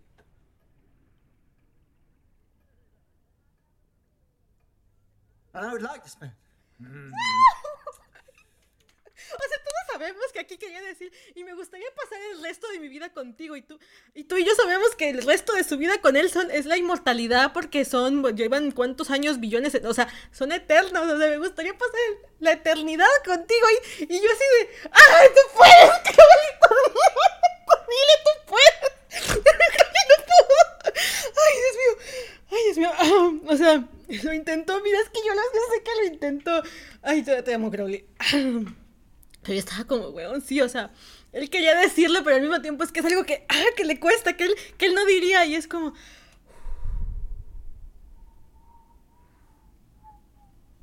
Estoy bien. I mean, if Gabriel and Beelzebub can do it, go off together, then we can. Just the two. We don't need heaven. We don't need hell. They're toxic. We need to get away from them. Just be an us. You and me. What do you say? Come with me. To heaven. I'll run it. You can be my second in command. We can make a difference. You can't leave this book. No, no, así la fe. Nothing lasts forever. ¡Ah! ¡Ah! Es que me duele. Ay, no puedo. No, Ay, Dios mío. Good luck. Ay, vete a la verga. Good luck. Crowley, Crowley, come back. To heaven. Work with me. We can be together. Angels. Doing good. I, I need you.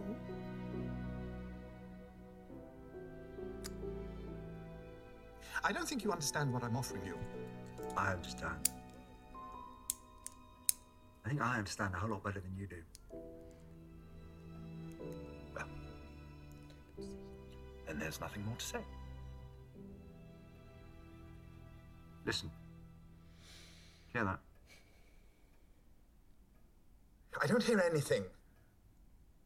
That's the point. No nightingales.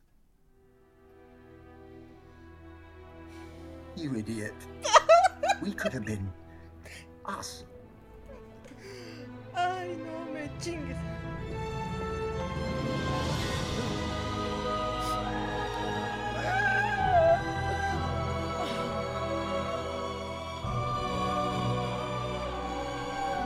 Esa es la cara de un hombre que lo está dando todo.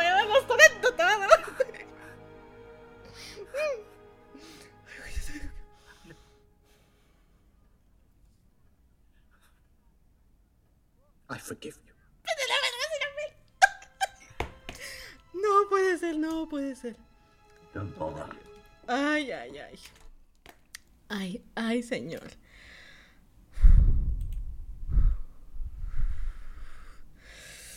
Ok. No estamos bien. Yo sé que no estamos bien. Ah, voy a leer comentarios. No estoy bien, yo no estoy bien. Ah, Yo amé esa parte, pero realmente estaba en shock. Sí. Muchas emociones, totalmente. Estaba en estado catatónico, no podía creer lo que estaba pasando, dice, sí. Luz dice, le duele, le quema, le lastima. A mí sí, a todos, a Crowley, a todos. Em, dice Rebeca, yo ahí pensé que lo que iba a decir era que no podía dejarlo a él.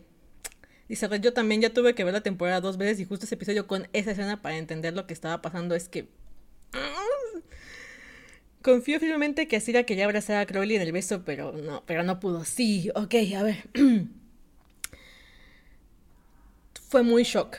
Fue, fue muy shock. Eh, creo que mucha gente consideraba o considera, ya no sé, a Good Omens como su safe place. Eso había yo visto mucho. Yo había esperado una temporada cargada de emociones, eh, cargada de momentos hacia Crow. Veníamos, veníamos con todo eso, con, con momentos hacia Crow. Veníamos como hacia, oye, otra vez se van a quedar juntos, happy ending. Y de pronto la puñalada. Eh, es que una puñalada dolía menos, gente, una puñalada dolía menos porque fue muy doloroso el, el- obtener como fandom eh, la confesión de amor, una confesión explícita de amor en una serie de estas, obtener un beso por fin, pero en el contexto fue absolutamente desgarrador, devastador, o sea, me patearon, me pisaron, me escupieron, gente, así me sentí. Así que bueno, con- confío en, que la siguiente temporada pues por fin tenemos el happy ending. Pero ahora vamos a hablar bien de el final de Good y las dos teorías que existen acerca de, eh, este final. Bueno, no, dos teorías, sino dos rutas alternativas sobre lo que significa este final. Y por eso voy a hacer un análisis sobre la relación de pareja de Aziraphale y Crowley. Eh, obviamente esto es subjetivo y no me clavo haciendo ensayos, pero aquí les va. Em, mucha gente tiene como la idea de, ah, Aziraphale quería corresponder a Crowley, pero fue envenenado por Metatron. Fue eh, manipulado por Metatron a través del café para que él hiciera lo que él quería, ¿vale? Opción B, todo esto es parte del desarrollo de personaje de Aziraphale. Y por tanto, Aziraphale tomó la decisión de marcharse sin Crowley. ¿Ok? Otras alternativas y otras teorías que pondremos sobre la mesa son el tema de eh, la, palabra de I forgive you. ¿No? Eh, que también he visto muchas interpretaciones y creo que es porque pertenecemos, pertenecemos a generaciones distintas que yo no entiendo las interpretaciones de la gente. Ok, opción A, que es la más, la que menos nos duele, la que menos nos duele. Aziraphale se fue envenenado por Metatron, ¿vale? Mucha gente el otro día está lloviendo así como, oigan gente, Metatron probablemente es el, el villano de la siguiente temporada y yo, no me digas, Sherlock. Eh, hay teorías que me parecen muy obvias, pero creo que para algunas personas el tema de la de la de análisis, o más dicho, del consumo de historias cuesta. Metatron es evidentemente el villano de la segunda de la siguiente temporada. No es como creo, pues no, ya se dejó en claro que es el villano que no quiere a Crowley. La escena en la que aparece se ven dos cosas, una que Aziraphale no ubicaba totalmente a Metatron, pero Crowley sí y Metatron a Crowley, por tanto se conocían previamente y Metatron no lo tiene en buena estima. Así que cuando se lleva a Aziraphale y le da el café, este café, ¿por qué está ahí? Porque como que cobró relevancia de pronto al final de la historia. Y después vemos que Aziraphale tiene como momentos en los que duda sobre la decisión que está tomando. Como que se intenta oponer y al mismo tiempo él eh, como que se, se fuerza a sentir que está tomando la opción correcta. A mí esta alternativa me gusta por varias cosas. La primera es que durante toda esta temporada hemos visto que Aziraphale es consciente de lo que siente por Crowley y es consciente de lo que Crowley siente por él.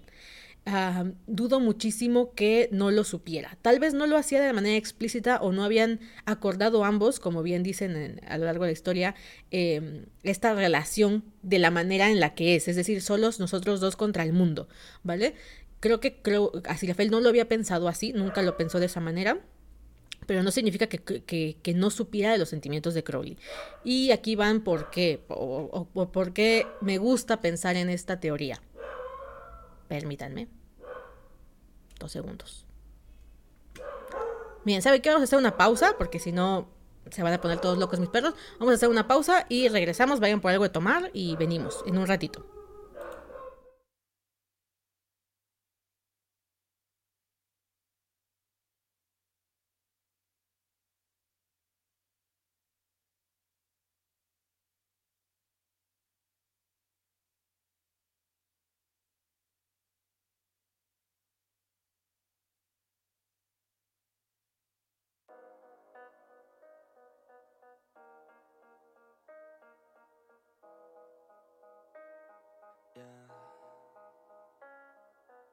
They say life will bring discomfort And I discovered we all just suffer Cause no one feels that bad.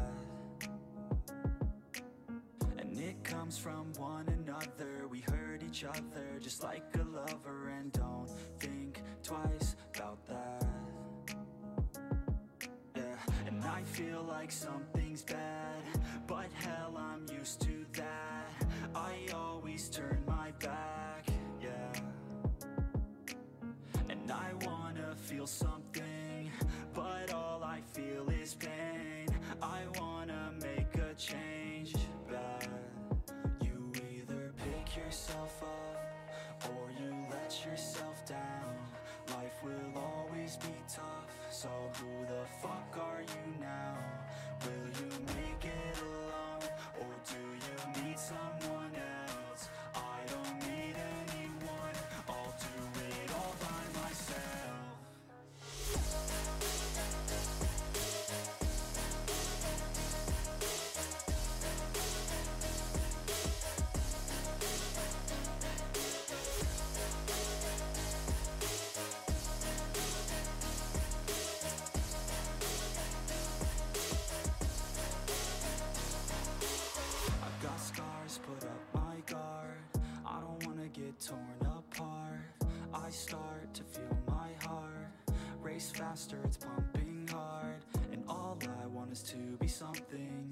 That's why I just keep on running.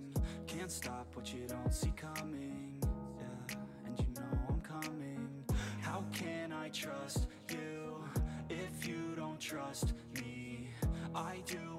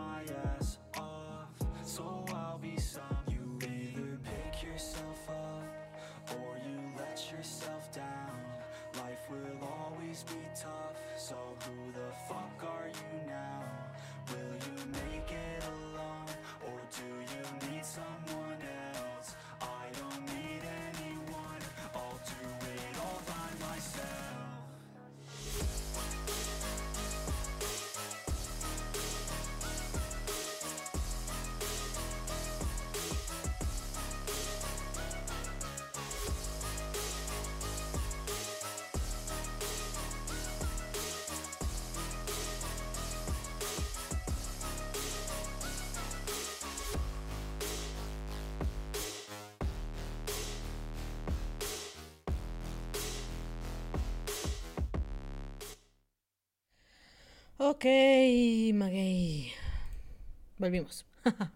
Volvimos. bueno, esa es mi reacción oficial. Es mi reacción oficial a, esto. La verdad es que la primera vez que vi la serie, yo estaba muy en shock. Eh, no recuerdo ni siquiera cómo reaccioné, en el sentido de que no recuerdo si grité, si no grité, porque la confesión me tenía muy mal. La confesión me parecía preciosa, pero ese final, ese beso, ese I forgive you, um, me, me, dejó, me, dejó, me dejó en shock. O sea, creo que ni siquiera lo procesé. Tuve, cuando alguien le pregunta a Gaby, Gaby, ¿cuántas veces viste esta escena? Voy a responder sí, porque la he visto muchas veces, eh, intentando como entender qué onda. Así que ahorita vamos a hablar sobre qué onda con el final, una explicación del final, teorías y más acerca de esto. Hay dos vertientes en las que se ha dividido el fandom sobre la reacción de este final.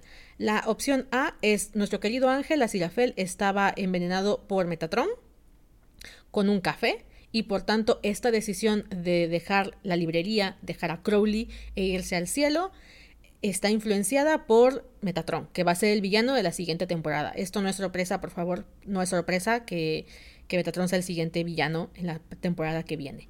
La opción B y la que más nos duele es Aziraphale por su desarrollo de personaje dejó de manera consciente y en todas sus facultades mentales a Crowley y a la biblioteca por irse al cielo a hacer un lugar mejor. Ok, vamos a revisar las dos. Esta, esta revisión también contiene un poquito de mi análisis de la pareja y en ambas voy a decir las dos cosas que pienso de por qué ambas me parecen totalmente viables. Eh, ya en este sentido, principalmente porque hoy, hoy en día puede pasar lo que sea para la siguiente temporada. Y creo que los guionistas también dejan como estos huecos ambiguos para que más adelante ellos puedan trabajar con cualquiera de las dos teorías o incluso una tercera. No nunca sabe. Primera teoría sobre Aziraphale fue envenenado. Está totalmente chalado y le dieron ahí droga. Esta, le dieron píldoras de milagros a través de Metatron. Y por eso es que tomó esta difícil decisión y que no debería haber tomado. ¿Duele menos? Sí, pero también tiene bastante sentido. Voy a comenzar con el por qué. Uno, eh, durante la historia yo ya les dije como cuáles sean para mí los puntos clave de esta temporada que nos van a servir para la próxima temporada que eran eh, la, el cielo se queda sin sus líderes, ¿no? El, cielo se queda sin sus líderes originales, que en este caso era Gabriel y Belcebú. Eh, nos hacen la mención del libro de la vida, que puede ser muy relevante para la siguiente temporada porque literal puede eliminar la existencia de cualquiera. Eh, la aparición de Metatron como el villano. El, el hecho de que Azirafel tome este puesto en el, en el cielo. La magia combinada de Azirafel y Crowley, que genera varias teorías, ahorita hablamos de ella. Y la de em, puse aquí? La de eliminar memorias, que se, se averiguó que eh, los ángeles pudieron haberle eliminado la memoria de Gabriel desde literalmente un celular. ¿Vale? Sandacuel dice, pudimos haberle borrado la memoria a Gabriel, pero se nos acaba de escapar. Entonces, los ángeles podrían mm, modificar las memorias de, esto, de otros ángeles o podrían eliminarlos de la faz de la Tierra y de la historia de la humanidad. Así que la idea de que Azirafel fuese manipulado por Metatron tiene mucho sentido. Porque em, yo siento que hay una teoría que me gusta mucho, que es la idea de que Crowley realmente tenía un lugar muy importante en el cielo y eso actualmente es un peligro para el cielo. Ya quedó clarísimo en la serie que, que Crowley era un ángel importante, no sabemos qué era, pero en primera creó las nebulosas, lo que significa que tenía bastante poder, y en segunda, en la escena en la que va con Muriel al cielo, Muriel le enseña los documentos de eh, Gabriel y le dice, eh, ni siquiera yo los puedo ver, solamente pueden ser arcángeles, huestes y, otra, y tronos, ¿no? Que son mm, ángeles más arriba. Y entonces Crowley toma la carpeta y la abre y le dice no siempre fui un demonio y nunca cambian las contraseñas. Aparte del chiste, implica que Crowley cuando era ángel tenía un puesto muy arriba. Y ahora, cuando hace el milagro con Azirafel, el milagro que era tiny, winny, chiquilito, que supuestamente no iba a afectar en nada y que se hacían los dos solamente un milagro chiquitito, eh, nadie se iba a dar cuenta, pero ¿qué pasó? Que sonaron las alarmas del cielo y Miguel dice, este, este milagro es demasiado fuerte que solamente un arcángel podría haberlo hecho. Y había dos opciones, o había sido Gabriel y no nos dimos cuenta, o nadie se dio cuenta, o fue Crowley, porque Aziraphale no era un arcángel, no era alguien de, alta, de alta jerarquía, así que debió ser Crowley. Esto significa que si toman esto en cuenta, podría ser que Metatron considera a Crowley una amenaza ahora que está con Aziraphale, porque también lo vuelven a mencionar al final de la temporada, cuando la gente no ubica a Gabriel y todo el mundo se decide, este es Gabriel y nadie cree que sea Gabriel, Crowley dice, ok, Así Rafael y yo hicimos un milagro y resulta que juntos nuestros milagros son muy poderosos. Lo dice como si no fuera nada, pero podría ser súper relevante para el cielo. Podrían haberse dado cuenta que al correr a Aziraphale se habrían ganado o granjeado a un enemigo fuerte que es Crowley y combinado con Aziraphale podría darles muchos problemas. Entonces, ¿qué había que hacer? Separarlos. Y hay dos tipos de manipulación en esta parte de la historia. En, en, en ambas, en, ambas, en, ambas situaciones, en la A o en la B que les contaba yo, siento que podría estar manipulado a Sirafel. Solamente que en una utilizando un café con magia y en la otra utilizando los grandes miedos y las grandes ideas que tiene Sirafel. Vámonos con la, la magia. Como ya les dije, yo siento que es muy, muy viable este rollo de sí, Sirafel está manipulado. Porque hay un peligro con Crowley, hay, hay, situaciones que podrían ser relevantes para la, la, trama de por qué hay que separarlos, ¿no? Nada más porque no nos caen bien. Entonces Metatron podría tener estos, estos fines malévolos al separarlos. La siguiente es que Asirafel en esta temporada se, se mostró absolutamente comprometido con Crowley. Y por eso es que el final se siente tan doloroso porque Asirafel desde el inicio de la temporada es un cabrón. Eh, yo siento que mucha gente quiere ver a Sirafel como, ay, es un tiny winnie, es un macarrón, es un, un pastelito de Dios. A Sirafel es un culero. Eh, y Crowley lo sabe, ¿vale? Crowley, a pesar de que lo adora y, lo, lo, mega ama también. Esto es muy del libro. Eh, creo que aquí hay una, una, especie de desfase en el libro y en la, y en la, y en la serie. Porque en el libro Asirafel muestra que no es un ángel muy bueno y muy correcto. No es el ángel de Michael Sheen, es otro tipo de ángel. Es un, es un Asirafel más cruel, un poco más parecido a los demás ángeles, eh, nada más que le gusta la vida en la tierra. Y Crowley por eso le dice al final de la, de la, del libro, eh, si no fueras un poco bastardo, no hubiésemos podido hacer esto. Y también se lo dice en la serie, pero en la serie queda como raro, queda como cruel que le diga que es un bastardo, porque Asirafel no se muestra tan bastardo en la, en la, serie, pero en el libro sí. Entonces quisieron retomar el diálogo para la serie, pero en el libro queda bien porque Asirafel sí se muestra más culero que en la serie, donde se muestra más como un bonachón pan de Dios. Sin embargo, yo creo que Asirafel eh, sí tiene sus, sus, temitas, sus cositas, y en esta temporada lo dejó ver como un poquito más, ¿vale? Em, cuando inicia la historia tenemos una especie de arco cíclico lo que significa que en el primer capítulo vemos la reacción de Crowley a las decisiones de Asirafel y cómo Asirafel reacciona a las decisiones de Crowley. Y lo mismo vamos a ver en el, en el capítulo final. Esto es, esto es como, como circular. En, la primer, en el primer capítulo, Asirafel decide por sus santos eh, cojones eh, proteger a Gabriel, porque Gabriel no tiene amigos, no tiene memoria y acudió a él. Entonces Asirafel quiere cuidar a Gabriel. Esto lo hace llevar a decirle a Crowley que lo ayude y Crowley le dice, yo no te pienso ayudar, porque Gabriel casi te mata y yo lo odio. Y entonces Asirafel se pone muy diva, se pone muy perrita, y le dice, ah, pues entonces no hay nada más que decir, te puedes ir.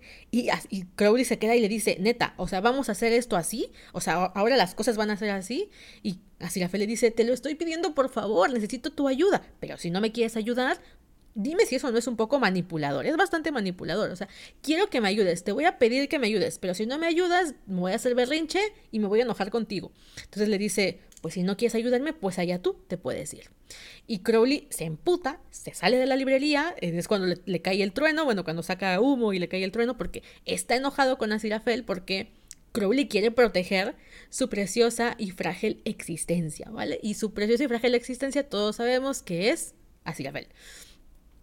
Y otro detalle también que me gusta mucho es que Asirafel en esta escena ocupa la palabra pensé que este era un futuro que habíamos eh, creado para nosotros, ¿no? O sea, Crowley habló en, individual y Asirafel, contrario a la temporada pasada, habló en plural, ¿no? Entonces eso fue como, mmm, Asirafel ya, está, ya, lo considera parte de su vida, lo que no pasaba en la temporada 1.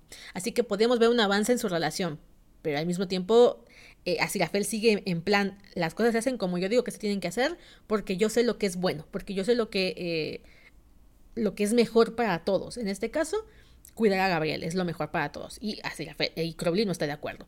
El tema es que luego Crowley se entera que Asirafel está poniendo en riesgo su vida, y no solamente su, libra, su, su, vida, sino su existencia en el libro de la vida, o sea, toda, toda su historia desaparecería por completo.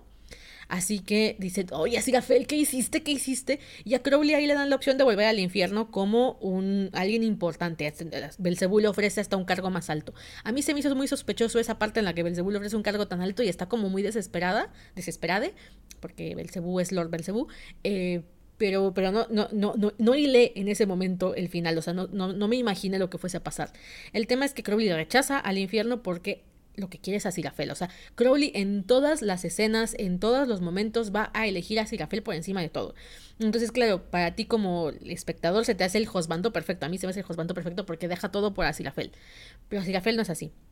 Entonces Crowley regresa a la, a la tienda, Aziraphale todavía sigue en su postura de perrito y le dice que se disculpe con el baile yo, yo de verdad que sentí que Crowley era demasiado simp en esa escena, porque Crowley para mí no había hecho nada malo. O sea, Crowley había defendido su punto, que me parecía muy válido, también me parecía válido el punto de Aziraphale, pero yo decía, pues no te tienes por qué disculpar, ya llegaste a ayudarlo, ya que más quiere Aziraphale, ¿no? Entonces, Aziraphale en esta temporada me di cuenta que sabe perfectamente que tiene tomado de los, de las del corazón a Crowley, o sea, es plenamente consciente Aziraphale de que Crowley está enamorado de él.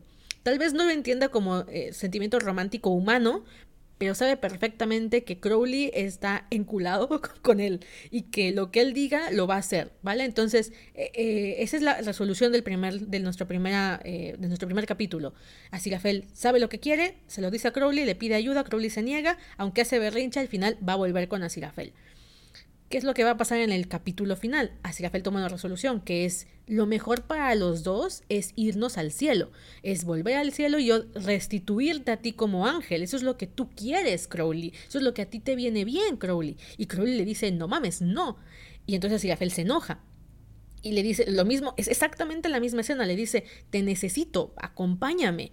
Eh, pero como ve que Crowley no cede, le dice, creo que no entiendes lo que te estoy ofreciendo. Y se pone mamón, se pone, se pone viva, se pone perrita en esa escena.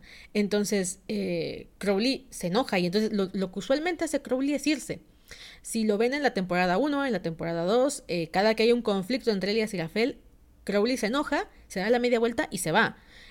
algunos podrían pensar que es porque no le gusta crecer el conflicto, desde mi punto de vista, es porque no le gusta enfrentar el conflicto, no le gusta arreglar el problema. Entonces lo que hace es lo mismo que hace la o sea, su manera de encargarse de sus problemas, se da la vuelta y se, se aleja. Es como, te dejo ahí, haz lo que quieras. Cuando le dice que se vayan a Alpha Centauri y así la le dice que no, Crowley se va. Pero al final siempre regresa, ¿sabes? O sea, al final le dice, vuelve por él a la librería, así la le vuelve a decir que no, y Crowley se vuelve a ir de la librería y le dice, ni voy a pensar en ti, y luego regresa a la librería por Azirafel y se da cuenta que descorporizaron a Azirafel. Y entonces ya está todo triste, llorando y demás. O sea, Crowley sí es muy simp, sí es muy simp. O sea, le dice que no, se va, hace berrinche, pero vuelve y vuelve y vuelve. Siempre vuelve.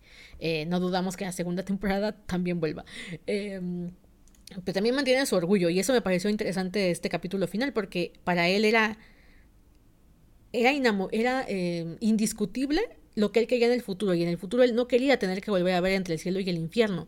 Y como esta vez a Sirafel, aunque le pidió su ayuda, no consiguió que doblara las manos y se fue, Crowley tomó la medida desesperada del beso, ¿vale? O sea, Crowley ya, ya lo había estado intentando decirle lo que sentía por él y que al fin y al cabo no es algo que a Sirafel desconozca, em, pero no lo logró convencer. Entonces, ¿por qué también siento que está manipulado a Sirafel? Porque durante, como dije, toda la temporada lo vimos diciendo, nuestro auto nuestra librería, nuestro futuro.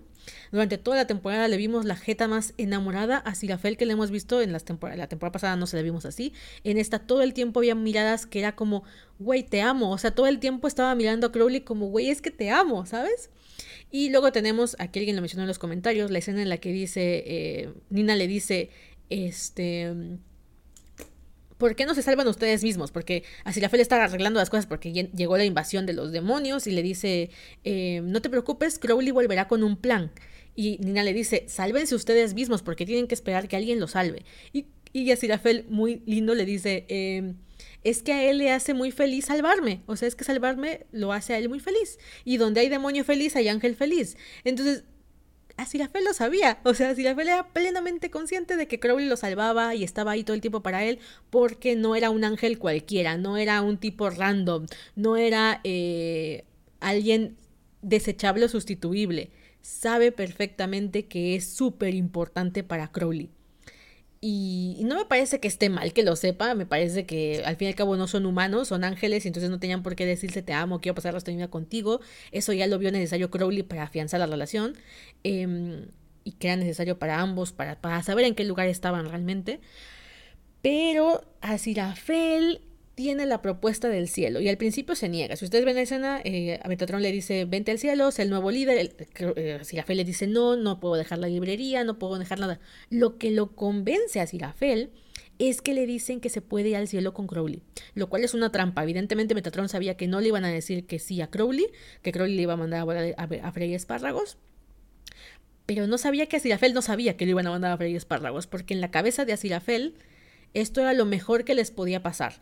Para Asirafel era volver al cielo con Crowley era lo mejor que le podía pasar y porque quería volver a ver a Crowley como ángel, porque para él es el lado del bien, ¿ok? Para él, él es, él, él es eh, si bien duda y tiene todos estos, estos, asuntos, el hecho de que le restituyeran a Crowley su, su angelicidad, para él era como el, el, lo mejor para Crowley. ¿Sabes? Yo siento que esto, esto es lo que le pasa a Silafel. Cree que sabe lo que es mejor para el resto lo cual es lo que vimos en los mini episodios.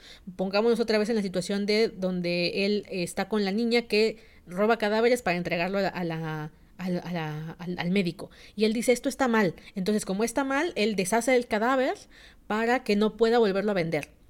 Y entonces Crowley es el que lo reta y le dice, puedes decir que está mal cuando sirve para un bien mayor, que en este caso era el del doctor. Y entonces Rafael se da cuenta que, que igual y no estaba bien, ¿no? O sea, que igual él actuó pre precipitadamente porque asumió lo que era, bueno y lo que era malo. Y en segunda, no solamente lo asumió, sino que actuó en consecuencia afectando a un tercero porque le estaba haciendo el bien. En este caso, al deshacer el cadáver de esta chica, creía que iba a evitar que le siguieran comprando cadáveres y por tanto ella dejaría de eh, exhumar cadáveres. En cambio, lo que hizo fue afectarla y terminó provocando la muerte de alguna manera de la amiga de la chica. En cambio, con, Crowley siendo que pasa lo mismo. Él dice, nos restituyen como ángeles, así la, eh, Crowley. Entonces, esto es lo que siempre hemos querido. Y Crowley le dice, no, no, a ver, espérate, no es lo que yo quiero, yo quiero estar contigo. Pero no con el cielo ni con el infierno, solo tú y yo. Y para Sirafel no es así, para Sirafel es el cielo con Crowley, ¿no? Eh, entonces, yo siento que las dos teorías tienen como mucho peso. O, me lo, doparon con el café este, porque durante toda la temporada lo vimos enamorado de Crowley y me cuesta mucho trabajo creer que eh, en el momento en que Crowley se va, a Sirafel de todas maneras se vaya al cielo. Cuando se pone en la, puerta del elevador y se da cuenta que Crowley lo sigue esperando en, el, en el Bentley y lo está esperando a que dé la vuelta. O sea, Crowley, incluso aunque se fue de la librería, se quedó ahí con la esperanza de que Asirafel volteara y se fuera y lo eligiera a él. O sea, se quedó con, ese, con esa espinita y, y Asirafel se queda en la puerta y lo está dudando. O sea, todavía en ese momento, cada, cada que tiene una duda, eh, eh, se fuerza a obedecer a, a, a Metatron. Cuando está en la librería y está viendo hacia la ventana, mucha gente decía que estaba viendo a Muriel. Yo creo que estaba viendo a Crowley, que lo estaba esperando en el, en el Bentley. Y entonces era como, vuelvo o no vuelvo, o sea, amo esta librería, amo a Crowley, amo el mundo, ¿por qué me tengo que ir?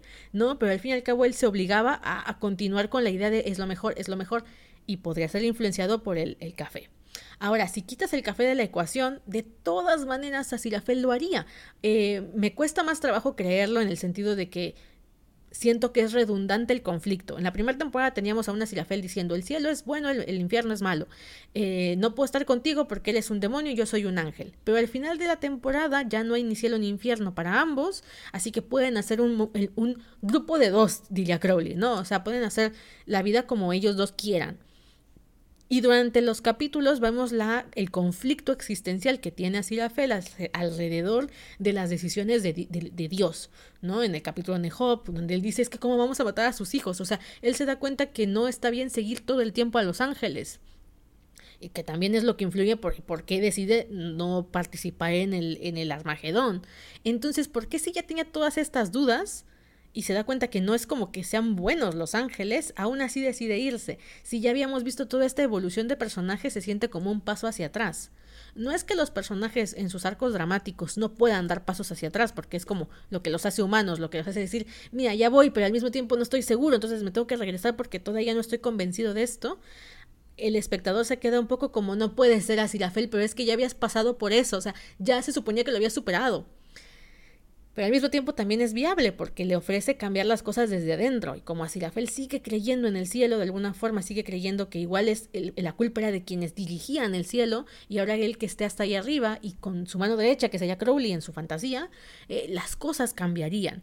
Entonces, para mí es ambas situaciones. Si quieres que lo, lo pongamos con un café, se puede. Si quieres que sea Asirafel decidiéndolo por toda su santa voluntad, manipulado un poco por sus, sus miedos internos, sus ideas eh, tan sesgadas de lo que es el bien y el mal y que Metatron seguramente le picó ahí donde tenía que haberle picado, no, o sea, le dio la oportunidad de irse con Crowley al cielo, o sea, le, le, le dio todo lo que lo que Azirafel quería, ¿no? Entonces para él en ese momento el malo es Crowley. El malo es Crowley porque Crowley es el que no aceptó lo que le estaba ofreciendo Metatron y él, que era como, es cuando le dice, es que tú no entiendes lo que te estoy ofreciendo, porque para Sirafel le ofrecieron lo mejor que le podían ofrecer, volver al cielo, restaurarle la, la angelicidad a Crowley, estar al mando de las cosas, cambiar las cosas que él quiere cambiar y que le parecen relevantes. Entonces, sí es factible, sí es factible, o sea, si, si tú dices sí, también se puede, ¿sabes? También se puede. Em, lo que no me gustó y lo que también me hizo dudar de, esto, o sea, si alguien me hubiese dicho, Gaby, este es el final y nadie envenenó a, a Sirafel, te lo hubiese comprado. Lo que no me convenció tanto fue, fue el tema de nada dura para siempre, voy a dejar la librería y él te perdono. Eso fue donde yo dije, no estoy segura de que Sirafel está actuando totalmente eh, en sus cabales, porque él había estado esperando por Crowley también, o sea, él también quiere a Crowley, entonces, ¿por qué en ese momento se va a chapar, o por qué le va a romper el corazón así? La frase de nada dura para siempre no venía al cuento, no venía al cuento, o sea, te acaba, te acaba de decir Crowley que no puedes dejar la librería, en plan de no, no puedes dejar esto que, esto que estamos viviendo. Y si la fe le suelta el nada dura para siempre, si en la temporada pasada hicieron todo un desmadre para salvar el mundo, ¿por qué ahora te rindes en este sentido, Asirafel? Ahora vamos con el análisis de, eh, de Asirafel. A pesar de que lo detesto en este momento, a pesar de que lo detesto en este momento, eh, también lo entiendo perfectamente porque voy a, voy a, momento cliché ahorita. A, Asirafel al fin y al cabo no puede retirarse de sus funciones cívicas, vamos a llamarlo de esta manera. Así Rafael cree en el cielo y cree en, en, el, eh, en que todo tiene una razón de ser. Entonces, no, no veo improbable que crea que tomando un lugar alto en el cielo, vaya a cambiar las cosas. Y es verdad que a Crowley no le importa mucho lo demás. A Crowley le importa Sirafel y su pacífica y cotidiana y mundana existencia. No se preocupa por el resto del mundo. O sea, eh, este es como un, un, rollo entre que habría que analizarlo más a profundidad las personalidades de qué tanto le importa a ambos la Tierra y les importa a ambos la humanidad. Eh, a mí me parece que los dos les interesa bastante, pero tienen formas distintas de abordarlo. Para Crowley es como deja que ellos se hagan bolas, no, no, no intervengamos más de lo que ya nos han pedido que intervengamos. En cambio, Sirafeles, no podemos dejar que la humanidad se vaya al diablo si no intervenimos. Entonces, mientras que Crowley evade, a Sirafeles es como ir directo al grano voy a poner el ejemplo de, por qué Asirafel todo el tiempo está eh, siendo salvado por Crowley. Porque Asirafel se mete en problemas por lo que él considera una causa noble, una causa del bien común. Mientras que Crowley solamente obedecía órdenes y cuando podía las desobedecía porque no estaba de acuerdo. Pero era como interfiero hasta donde, donde más o menos mis intereses confluyan. Intervengo hasta lo que yo creo que yo no haría, como salvar a los hijos de Job. Pero de eso querer cambiar el status quo, de eso querer cambiar todo, se ve que hay una diferencia entre Crowley y Azirafel. Entonces, eh, bueno, ese es mi, mi, análisis de por qué creo que ambas teorías son relevantes, de que ambas teorías tienen, para mí, ambos eh, pueden funcionar cuando se decida la siguiente temporada y que Asirafel ya sabía de los sentimientos de Crowley, ¿vale? Ya sabía de, de, todo esto, ya sabía que tenía de alguna manera eh, el, cariño de Crowley a todo lo que da y que siempre que tuviese problemas iba a estar ahí para él. Entonces por eso es que le afecta tanto cuando al final Crowley le hace tener que elegir entre el cielo y, él, porque él es como podría tener todo. O sea, Sirafel muy chucho, ¿no? Muy concha. Dice, pues puedo tener todo, puedo tener el cielo el liderazgo, o sea, cambiar las cosas, y a Crowley. Y Crowley le dice, no puedes tener todo, mi amor, no puedes tener todo. O tienes al cielo o me tienes a mí. Y yo siento que eso es realmente el, el, momento álgido del te perdono.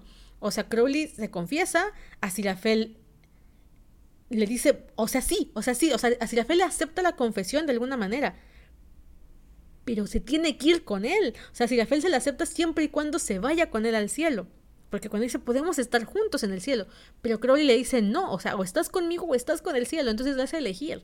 Y ya que se está yendo, le suelta esto de los ruiseñores no están cantando, porque en la primera temporada Diosita decía que cuando ellos iban a comer al Ritz, cuando ellos estaban juntos, los ruiseñores cantaban. Entonces le da a entender a Sirafel, estás tomando una pésima decisión. Y, y a Sirafel eh, le dice, eh, se queda así como muy, como muy dolido, pero no quiere hablar más con Crowley, o sea, porque es muy orgulloso, por eso les digo, o sea, eh, toda la temporada Sirafel no viajó de personaje, porque mientras que Crowley enfrentó sus sentimientos, enfrentó su, su lo que tenía más miedo, que era hablar con Sirafel de esto, este futuro juntos de, de, solamente ellos dos, que al inicio de la temporada es como que Crowley no se atreve a decírselo y es por eso que se va y tira el rayo. El, el Asirafel en, el último capítulo es el mismo Asirafel que el capítulo 1. Se pone engreído, se pone orgulloso y si Crowley no hace lo que él quiere, se voltea y ya no quiere hablar con él y es como pues toma tú la decisión. Eh, se pone perrita, voy a volver a repetirlo, se pone perrita.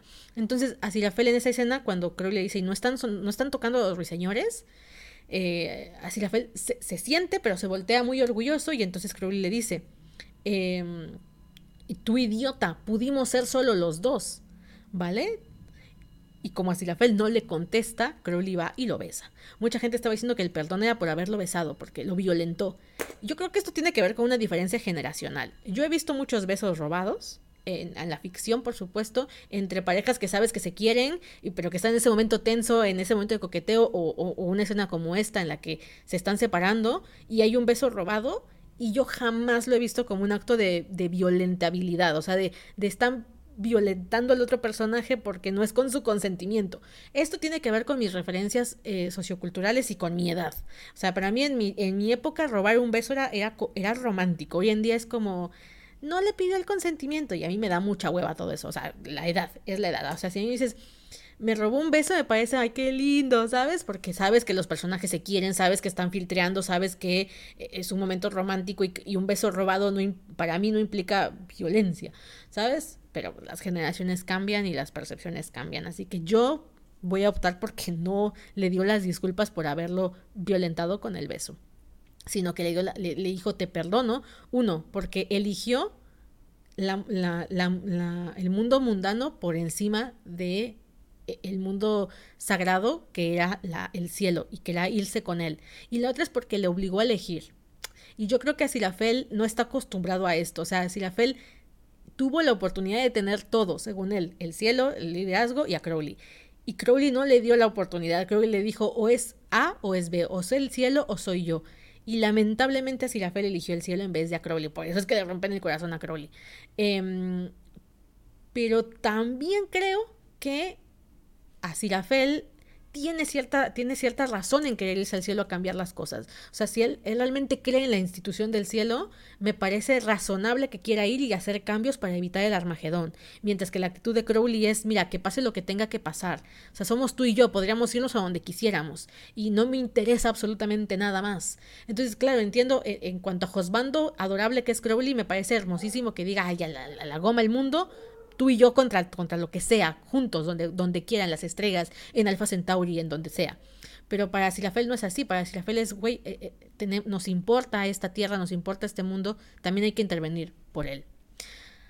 Así que bueno, ese es mi análisis del final. Eh, me parece sublime en el sentido de la siguiente temporada. O sea, si tú quieres que la gente consuma tu producto para la siguiente temporada o que haya más de esto, tienes que dejarlos con, una, con un cliffhanger. ¿Vale? Tienes que dejarlo con un cliffhanger. Ahí ya no hablamos de la trama en sí, sino de un nivel de marketing. Lo contaba David Tennant y, Michael Sheen y creo que Neil Gaiman durante las entrevistas, que decían, em, como ahora la trama principal de esta segunda temporada fue la relación romántica, eh, o sea, es decir, fue, e, era como lo más como, lo más tenso de la historia, no podíamos cerrarla, ¿sabes? No podíamos dejarla como happy ending, porque ahora esto era lo relevante. Esta temporada, esto, este era el cliffhanger, esto era lo relevante. Entonces, si tú lo dejas cerrado, haces que la gente no tenga ganas de seguir leyéndolo, porque lo que nos hace leer es el suspenso. ¿El suspenso qué es? El suspenso es hay preguntas que no han sido respondidas, ¿vale? Hay preguntas pero no hay respuestas. En este caso, si ahora la relación de ellos era súper relevante, era ¿se quedarán juntos? Si la pregunta relevante ahora es ¿se quedarán juntos? Tú no puedes cerrar esa, esa, no puedes dar esa respuesta al final de la temporada. La tienes que dejar abierta para la siguiente temporada. Eh, ahorita estoy, estoy, leyendo sobre cómo hacer series de novelas, porque yo tengo unas ideas de series, y si te explican que tienes que dejar abiertas las preguntas porque si no la gente dice, ah, pues estuvo bueno, cierra el libro o, deja de ver la serie y no le interesa ver la siguiente serie. En cambio, aquí es como súper relevante. Voy a poner el ejemplo de Umbrella Academy, que también me gusta mucho. En la, en la última temporada de Umbrella Academy, te dejan el misterio de los poderes de los hermanos abierto. O sea, los hermanos se quedaron sin poderes, ¡puf! Y ahí se acaba la temporada. Entonces tú quieres saber qué va a pasar con esos poderes la siguiente temporada, porque Umbrella Academy va de gente con poderes. Ahora, Good Omen, segunda temporada, fue de la relación de Crowley y Aziraphale. se van a quedar juntos si esa respuesta se concreta en esta temporada, no forzosamente la gente va a ver la siguiente temporada. En cambio, así, al dejarla abierta, la gente está pidiendo exageradamente la siguiente temporada, porque no nos puedes dejar así, no nos puedes dejar así. Entonces, es una muy buena estrategia a nivel de marketing, no hay, que, no hay más que decir. Eh, por otro lado, es una, está, está bien llevado, o sea, yo sí me creo ambas situaciones. Me duele un poco porque era mi serie confort. A mí me hubiese gustado mucho más ver a Sirafel y a Crowley juntos, enfrentando al cielo y al infierno, ahora sí, como, como tú y yo contra el mundo, porque era mi serie confort. Y ahora me han dejado con un drama ahí súper tenso y melodramático y, oh Dios mío, pero tiene sentido. Así que espero que te haya gustado este pequeño análisis. Y ahora vamos con em, la tercera parte, que es Belcebú, Gabriel, el, el fandom y lo que yo hubiese hecho. Leo comentarios, queridas. Cuéntenme qué onda, cómo están. Uh, dice. si la Fel se hacía solo pendejo. Yes. Hola Gaby, hola. Ya sí llegué un rato de streaming. Ya vi, qué bueno. Gracias por venir, Jazz.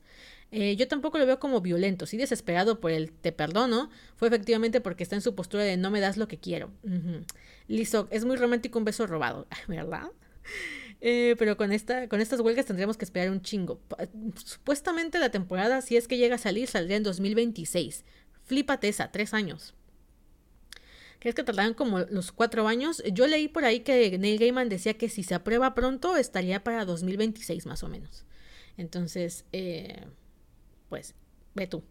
Ah, otro detalle con lo del beso robado que se me estaba pasando por completo. Em, es un beso desesperado es un beso desesperado, eh, eh, obviamente es violento en el sentido de desesperación. Eh, es el último recurso que tiene Crowley para decirle a Sirafel que se quede, para decirle que lo elija. O sea, él está dando todo. por, eso es que, por eso es que yo me pongo tan mal cuando veo el beso, porque cuando enfocan a, Crowley, Crowley lo está dando todo, está totalmente rogando, sin poderlo decir en palabras porque no le sale, está rogando por la porque así la fe lo elija él.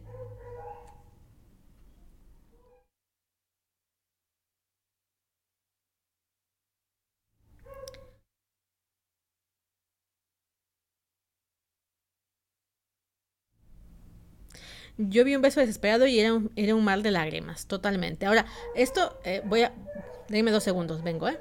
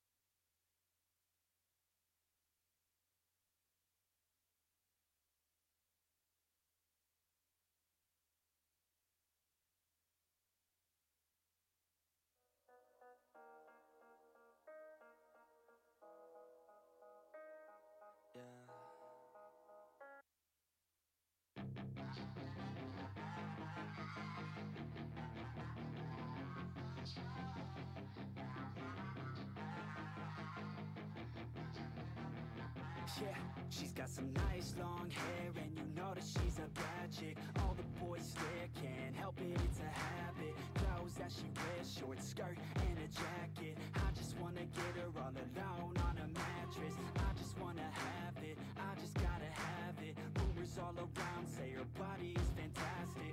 All natural, not a piece of fur is plastic to her toes, yeah they say that she's a latch Yeah the whispers all around say she has a reputation. Don't believe it till I see it, so I want a demonstration And I've always learned it better with a hands-on education. So I need a private session if you get what I am saying. And they say that she's not easy, no she's really complicated But that only makes it better and it's got me so fixated. And I'm not the type to wait around, I've never hesitated But she's got me captivated, so the game I'm gonna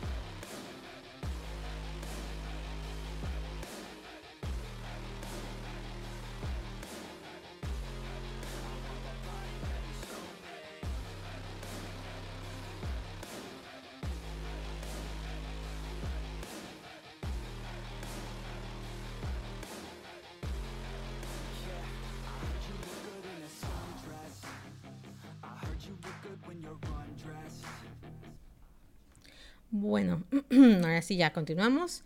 Eh, estábamos platicando sobre el beso, un detalle sobre el beso, que para muchos fue un acto de desesperación de Crowley de decirle, por favor, quédate conmigo, no te vayas, pero como Crowley no encuentra las palabras, pues ese fue como el acto desesperado, el beso. Y, de hecho se le nota mucho en la actuación a Michael, a David Tennant, buenísima. Y aquí por los, los comentarios dicen, eh, se aguanta las lágrimas del coraje por la impotencia de no poder decirle las cosas a, a Sirafel. Y esto es otro detalle que se mencionó durante la temporada y que vamos a retomar ya en esta tercera parte del live sobre lo que yo hubiera hecho con algunos detalles de la historia y es eh, que Michael Sheen y David Tennant comentaron que Crowley y Aziraphale no entienden mucho del amor y lo que entienden lo entienden de maneras distintas y creo que esto se vio mucho en otro detalle que, que de las cosas que más me gustaron que fue cuando eh, Crowley dice que hay que que si tienen que emparejar a Nina y a Maggie, los pongan debajo de un toldo mientras llueve, y que se mirarán a los ojos y se darán cuenta que son el uno para el otro.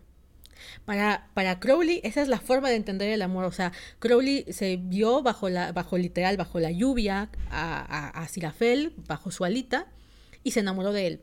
Y se enamoró de él y se dio cuenta que era el hombre con el que quería estar el resto de su vida, ¿sabes? Mientras que a Sirafel pone el ejemplo de eh, de Jane Austen, ¿no? Pone el ejemplo de Jane Austen y dice, ellos están bailando y hasta ese momento es cuando se dan cuenta que no se odian, que se aman. Entonces para Sirafel realmente fue así, o sea, Sirafel entró en un baile de, alguna manera simbólico con Crowley durante todos estos milenios en los que van y vienen, regresan, comparten pensamientos, comparten... Eh, posturas eh, y ahí se fueron dando cuenta por lo menos a Sirafel que no odiaba a Crowley porque fuese un demonio sino que estaba enamorado de él no entonces por eso es que Aziraphale se da cuenta de esto hasta, hasta 1941, en la escena de la, de la Segunda Guerra Mundial, y para Crowley eso estuvo claro desde el inicio, porque lo vio a los ojos y se dio cuenta que estaba enamorado de él. Ahora, de eso a que fuese capaz de expresarlo verbalmente Crowley había, una, había un abismo de diferencia. Y se suponía que aquí es donde entraba el por qué teníamos a Nina y a Maggie. ¿no? Que yo les dije, ¿esto qué? ¿Por qué está aquí? Sé cuál es su función la, en la historia, pero se podría haber cambiado a una mucho mejor manera. ¿Qué es lo que yo hubiera hecho? Mira, a ver, por un lado, no quiero criticar mucho la serie porque sé que se hizo en un momento de pandemia, que se hizo cuando eh, había un montón de conflictos en la producción por un tema que era ajeno a sus manos, es decir, la pandemia, y que, por ejemplo, las locaciones, las cosas que se hicieron ahí en la, en la, en la, serie, estuvieron afectados por eh, cosas que estaban más allá de su control. Entonces, hicieron lo que pudieron con lo que tuvieron, ¿va? Entonces eh, se nota mucho, por ejemplo, el tema de locaciones. Siento todo muy apretado, se siente una temporada muy comprimida en la calle del Sogo y esto es porque literal estaban a producciones de, de, de, pandemia y no podían ir a todos los lados que querían. Y aún así intentaron darnos un montón de locaciones como el viaje a Edimburgo y demás. Pero se sentía todo muy comprimido en la calle del Soho.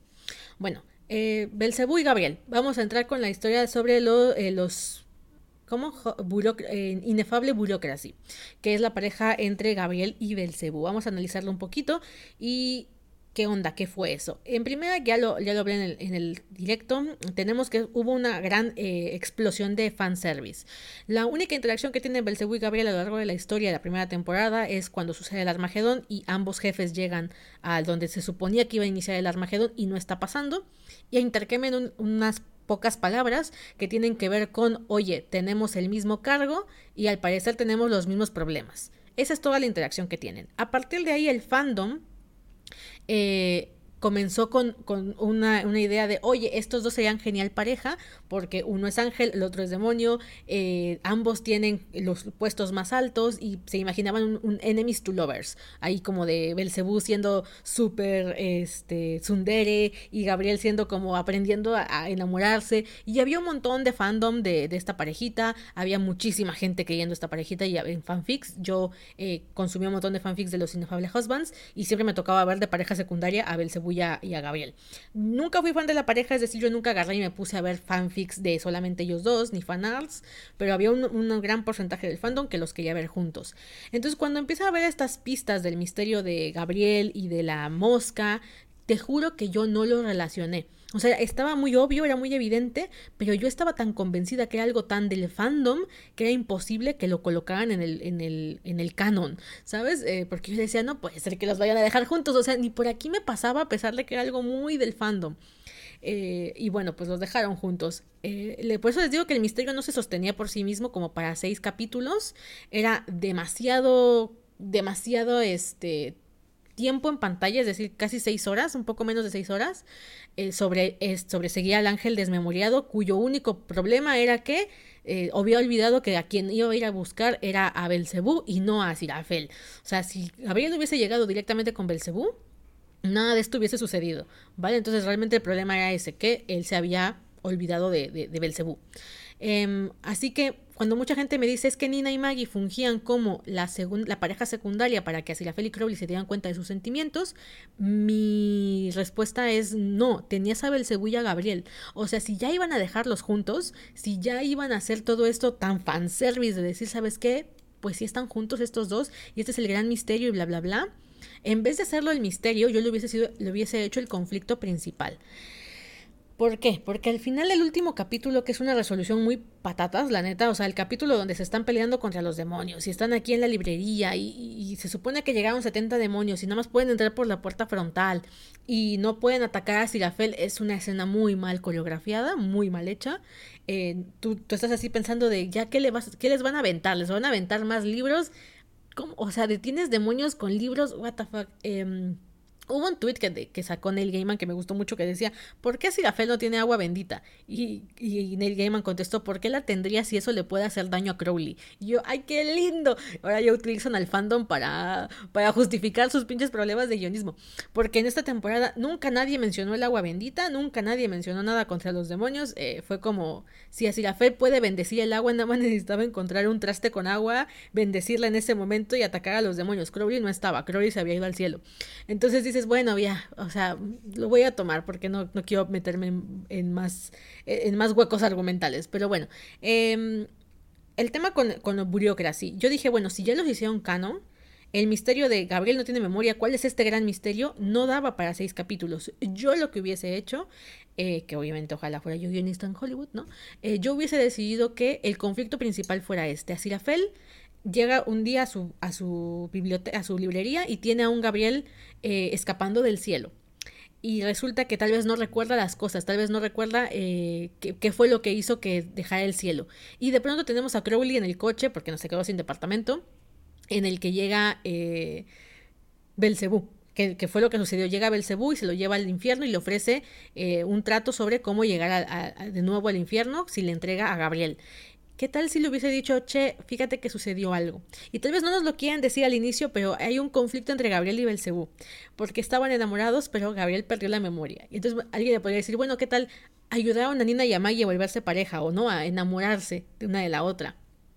Pues qué tal si hubiesen ayudado a Gabriel a recordar lo que sentía por Belcebú, que Belcebú hubiese acudido a Crowley a decirle, es que mira, yo me enamoré de este ángel imbécil, el ángel se enamoró de mí, dejó el cielo por mí, pero se olvidó de mí, ¿sabes? O sea, me olvidó, ¿qué hacemos? Y entonces eh, a Sirafel y Crowley hubiesen tenido que ayudarlos a ellos a volverse a enamorar porque Gabriel olvidó sus, recuerdos.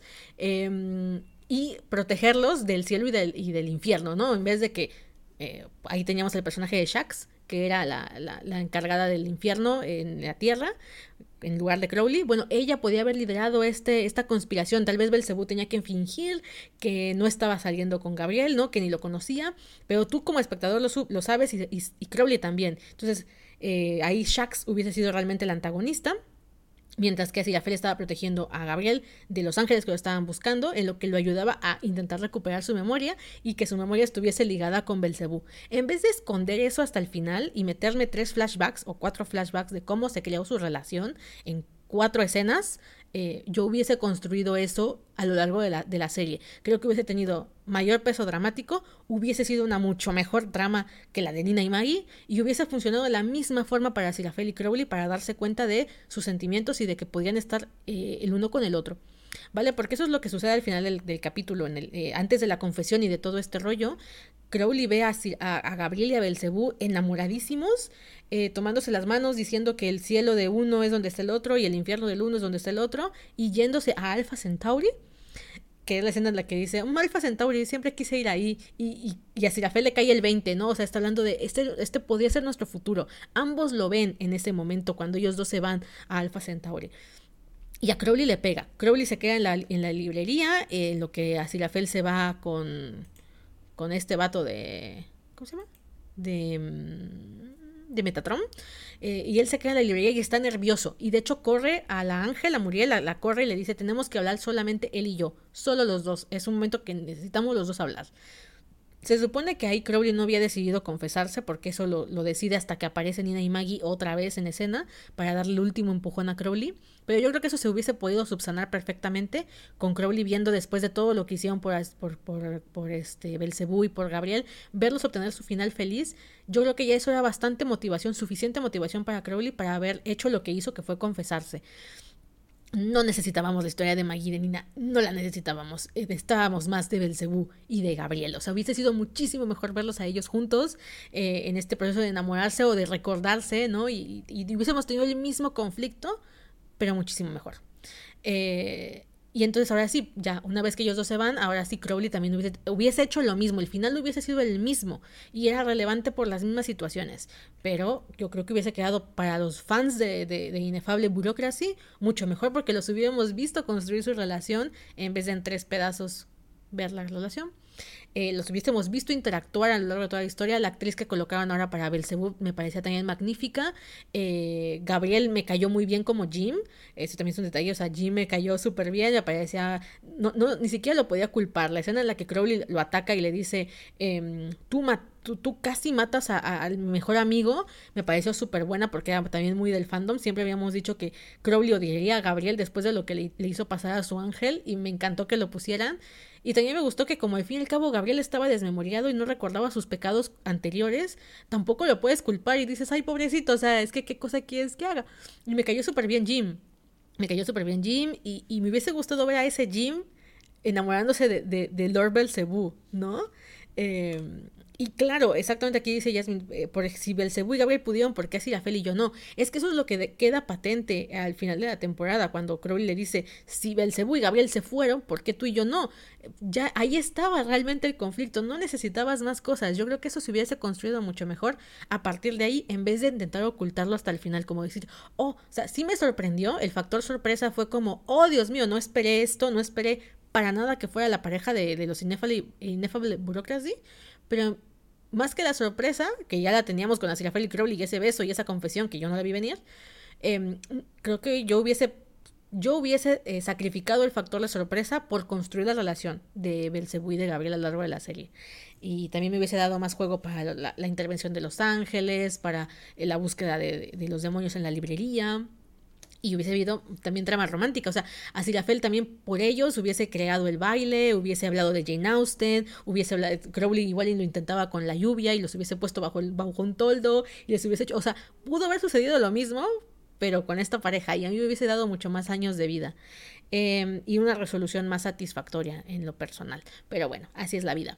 Eh, ¿Qué otra cosa habría que comentar sobre la pareja burocracia? Sí, tienen mucho sentido. O sea, yo cuando veía el fandom decía, tiene todo el sentido del mundo si, si, si la gente quisiera ponerlos juntos, porque es verdad, ellos se entienden, se entenderían mutuamente, serían bandos enemigos, también tendrían sus problemas en el amor, y las personalidades de ambos también serían como de juego. Eh, o sea, darían juego a la relación. Mucha gente quería que, que Belcebú no fuera tan cursi, porque Belcebú se puso muy cursi al final de la historia. Eh, hubiese sido más entretenido verlos a lo largo de, la, de, la, de los seis capítulos. Pero bueno, peras al olmo. Eso es mi análisis de estos queridos inefables. Y ahora vamos a hablar de algo que no fue mi idea, sino que se la conocí a Pimpiggy. ¿Vale? Eh, aquí está. Hace varios años en el fandom conoce, conocí a Pimpiggy, que es una ilustradora vietnamita eh, si la ubican por mis cosas, sabrán que es la ilustradora de Esclavo del Deseo. Mi novela, mi novela, última novela que saqué al mercado, que es Esclavo del Deseo. Las ilustraciones interiores pertenecen a Pimpiggy. De hecho, ahí se puede notar porque Killian se parece un poquito a su Gabriel. Por ahí está. este es Yuma y este es Killian. Bueno, yo conocí a esta ilustradora por precisamente el fandom de Good. Eh, y la conocí cuando ella estaba sacando un cómic que se llama de los Angel, ¿vale? De los Angel trata exactamente de lo mismo, ¿vale? O sea, estamos hablando de que ella lo escribió hace cuatro años, cuando surgió este rumor de que Gabriel quedaba desmemoriado, ella empezó a trabajar con sus propias ideas y trajo una historia en la que Asirafel y Crowley ya son pareja, van por la calle y de pronto se cruzan a un Gabriel y dicen, oye, ese es Gabriel, ¿no? Y lo siguen y resulta que Gabriel ha perdido la memoria. No sabemos por qué, tampoco no sabemos por qué. Eh, está trabajando en el mundo humano, al parecer fue castigado por Dios, pero no sabemos exactamente qué pasó. Y a Sirafel y Crowley lo van a intentar ayudar. A Sirafel y Crowley se vuelven a pelear precisamente porque, oye, es Gabriel, no podemos ayudarlo. Pero a Sirafel, ya saben, es, es, un tender sweet y convence a Crowley y ahora lo están intentando ayudar. A lo largo de la historia vamos a ver cómo Gabriel se involucra con Belcebú y cómo Belcebú se pelea con a Crowley y a Sirafel que están protegiendo a Gabriel. O sea, es, la, es básicamente la misma trama, pero está muchísimo mejor. O sea, de verdad, si quieren ir a sanar su alma de esta segunda temporada, vayan con Pimpiggy. Eh, de hecho, su, su, Instagram, ahorita se los voy a enseñar para que la conozcan. Eh, está subiendo justamente ahorita de nuevo eh, su cómic de Los Angels en Instagram para todo el público por la segunda temporada. Entonces estoy segura que les va a dar mucho, mucho calor emocional porque Crowley y Sirafel son una pareja hermosa. Hay ahí su dramita porque no puede faltar, pero son súper lindos. Hay el conflicto de ángeles contra demonios. Está muchísimo mejor trabajado desde mi punto de vista. Es que ese momento en el que los fans lo hacen mejor, hay que reconocerlo, hay fans que lo hacen mejor. Eh, y, justamente también tiene la pareja de eh, Inefable Bureaucracy. Esto que ven aquí es Belcebú, culpando a Crowley de por qué eh, a, este hombre le falta la memoria. Y también hay escenas de acción. Este, es, es, Belcebú y en un momento de pelea. Les estoy dando spoilers de este cómic, pero no me importa, por favor vayan a leerlo. Es muy bueno. Ahorita les dejen, me voy a entrar al, perfil de, de para que la conozcan. Eh, actualmente se llama Flower Raven. Se me olvida a veces el, nombre porque se cambió el, el nombre de artista hace muy poco. Pero yo la conocí por el fandom de Good Omens y después eh, trabajamos juntas para mi propia novela. Así que si llegan a comentarle algo en sus posts en inglés, eh, díganle que vinieron de mi parte para que sepa que, que, estoy recomendando su cómic porque fue muy buena. Em, fue muy buena eh, con, mi, con, mi, con, mi, trabajo también. Ay, justamente acabo de subir actualización. Miren, es que estoy entrando a Instagram y acabo de, subir, de actualizar. Em, otro detalle, este, déjense los enseño. Ah, sí, ahí está. Dejen, dejen les pongo el, el perfil de, de esta mujer. Ahí está. Ahí está. Este es Pin Piggy. Eh, actualmente se encuentra como Flower Raven. Eh, es la ilustradora y aquí, aquí hay escenas de eh, precisamente de cuando inicia la historia. Ahí está, este, este, es Gabriel que va caminando por la calle y estos dos se le van apareciendo porque lo están intentando, eh, le están intentando ayudar a recuperar la memoria. ¿Vale? Es súper divertida, tiene comedia, tiene eh, drama, tiene de todo y tiene muchísimos momentos la Crow, es decir, así la Felix Crowley, eh, de ellos como pareja siendo súper, súper, súper lindísimos, ¿sabes? O sea, ay, es que ya son un matrimonio y ay, son bien bonitos. Así que vayan y lean a Pimpi, ¿vale? Ok, eh, quería recomendarles mucho este cómic y se me había olvidado en los días anteriores. Entonces, recapitulando, hay algo que también eh, quería comentarles de la, de la teoría sobre Asirafel y, y Crowley en este rollo de el te perdono, el I forgive you, que para mí, como les decía, es lo que sucede es que yo creo que es lo mejor para ti y por tanto como te quiero dar eso y tú no me estás dejando darte eso y al contrario me estás haciendo elegir, te perdono. Además de que el beso robado al fin y al cabo sí fue como un...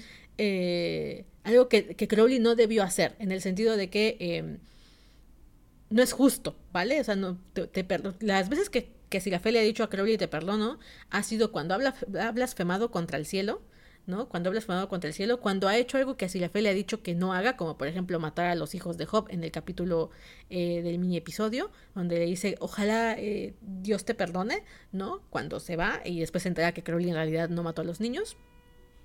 Y cuando le dice que es un idiota por no darse cuenta de que el cielo no va a ser lo que él quiere. En la primera temporada le dice, ¿cómo alguien tan eh, inteligente como tú no te das cuenta que no importa que acudas al cielo o al infierno, no va a cambiar nada.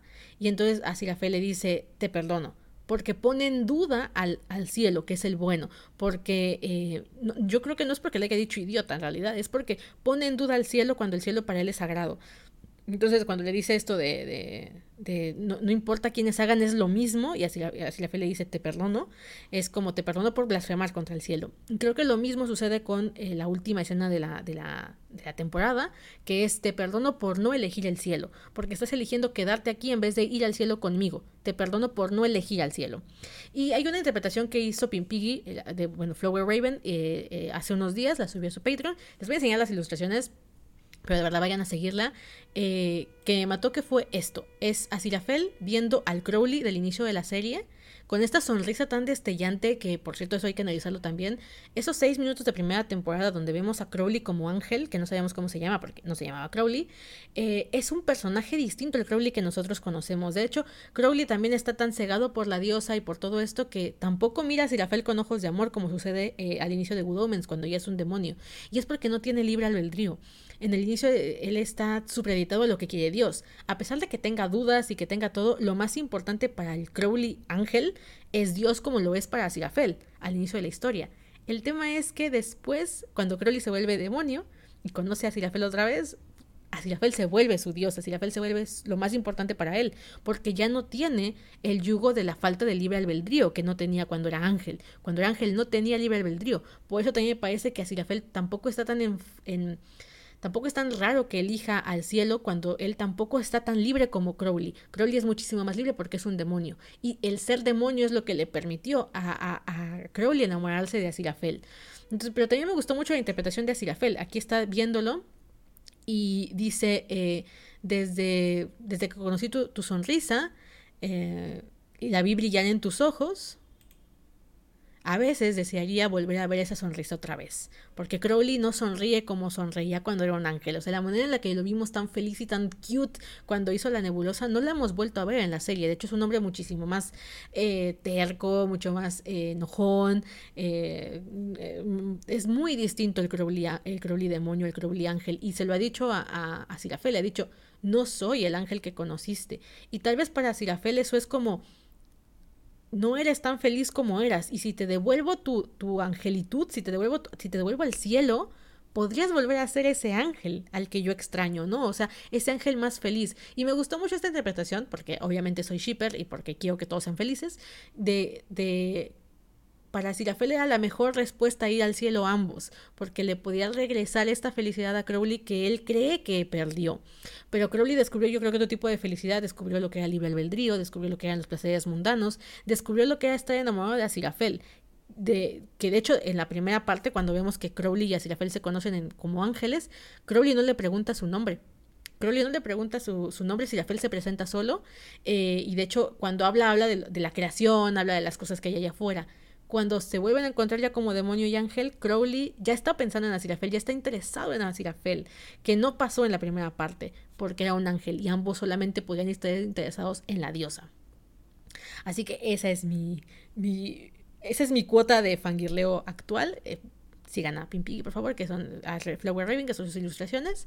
Y les repito, me encanta esta idea de, de de, de, de Sirafel pensando en quisiera restaurar esa sonrisa, quisiera, y cree que la manera de restaurar esa sonrisa es volviendo a que él sea quien fue. A pesar de que eso realmente no es bueno porque Crowley ya no es ese ángel, es otra persona y es como todos. La gente cambia con los años y lo ideal es que a veces la persona que está a tu lado puede, puede entender esos cambios y acompañarte en tu viaje o puede que no los entienda y, te, y, no pueda seguir contigo porque sus visiones son incompatibles. Así que ahora vamos a entrar en un momento de, de, de recuentos de la vida que no quería ver, no quería empañar todo esto con mis recuentos de la vida, pero yo entendí mucho a Sirafel y al mismo tiempo lo detesté mucho, pero voy a explicarles por qué es que lo entendí un poco. Eh, a ver, voy a ir leyendo comentarios. Dice, ¿crees que es posible de ver en la tercera temporada escenas de Crowley como ángel? Yo creo que sí, yo creo que sí vamos a ver escenas de Crowley como ángel, eh, porque les digo, yo siento la teoría de que Crowley sea un ángel importante, un ángel de grado alto en el cielo, y eso está haciendo que Metatron intervenga en la relación de Crowley y Azirafel. Y no hay mejor manera de desarmar a Crowley que hacerlo enemigo de Azirafel. O sea, si, si Azirafel es el que lidera las huestes del cielo y Crowley era el único que lo podía detener, ahora con, con él de escudo Crowley no va a mover las manos o no sabrá cómo moverlas porque no va a atacar a, a Sirafel. O sea, podemos jugarnos lo que queramos, pero dudo muchísimo que Crowley vaya a hacerle daño a Sirafel. O sea, no se la va a hacer, es el mejor escudo que pudo elegir Metatron, ¿vale? Es el mejor escudo que pudo elegir Metatron para sus, sus propósitos malignos, el haber puesto a Sirafel frente a su ejército. No, no, Crowley no movería las manos nunca en contra de Sirafel. En contra del cielo sí, pero en contra de Sirafel lo veo muy difícil, eh, porque lo ama, o sea, tan simple como eso lo ama. Y mm, y ya demostró Crowley ser un ángel de alta categoría, o sea, en la primera temporada para el tiempo. Para el tiempo, aquí ya nos demostraron que, que, que todo el cielo lo conoce, todo el cielo ubica a Crowley, eh, probablemente porque era un ángel importante. Así que me gusta mucho esa teoría y no la veo descabellada y de hecho me gustaría que más gente la, la, la ponga en la mesa del fandom para que los guionistas la tomen. para mí sería como magnificencia, magnífico, magnífico. Y me encanta el Friends to Lovers to Enemies to Lovers otra vez. Obviamente nos van a dar un final feliz. Dudo muchísimo que, que Godot nos dé un final triste. Si la siguiente temporada es el final, es seguro que en la siguiente temporada se van a quedar juntos. Pero nos van a dar mucho drama y mucho angst y qué bien por nosotros. Yo, yo, yo creo que va a ser una buena temporada. Le tengo esperanzas, a pesar de que esta, como dije, como fue un puente y como no fue eh, tan, tan dirigida, tan guionizada por Neil Gaiman, se sintió un poco rara. Pero yo estoy esperando mucho de la tercera temporada. Eh, algo les voy a contar. Ah, sí, mis, anécdotas de la vida, mis recuentos de la vida. Eh, yo creo que a pesar de que me cae muy mal a Sirafel, lo entiendo. Cuando yo era más jovencilla, yo tenía, yo, yo estudié en escuela católica y es que para, acabar de mudar también era un rollo religioso. Yo estuve en escuela católica toda mi infancia y mi adolescencia y ya sabes, en la adolescencia estás como en ese momento de rebeldía, eh, de que quieres imponerte al sistema y quieres hacer tus propias cosas y demás, pero no forzosamente estás listo para hacerlo.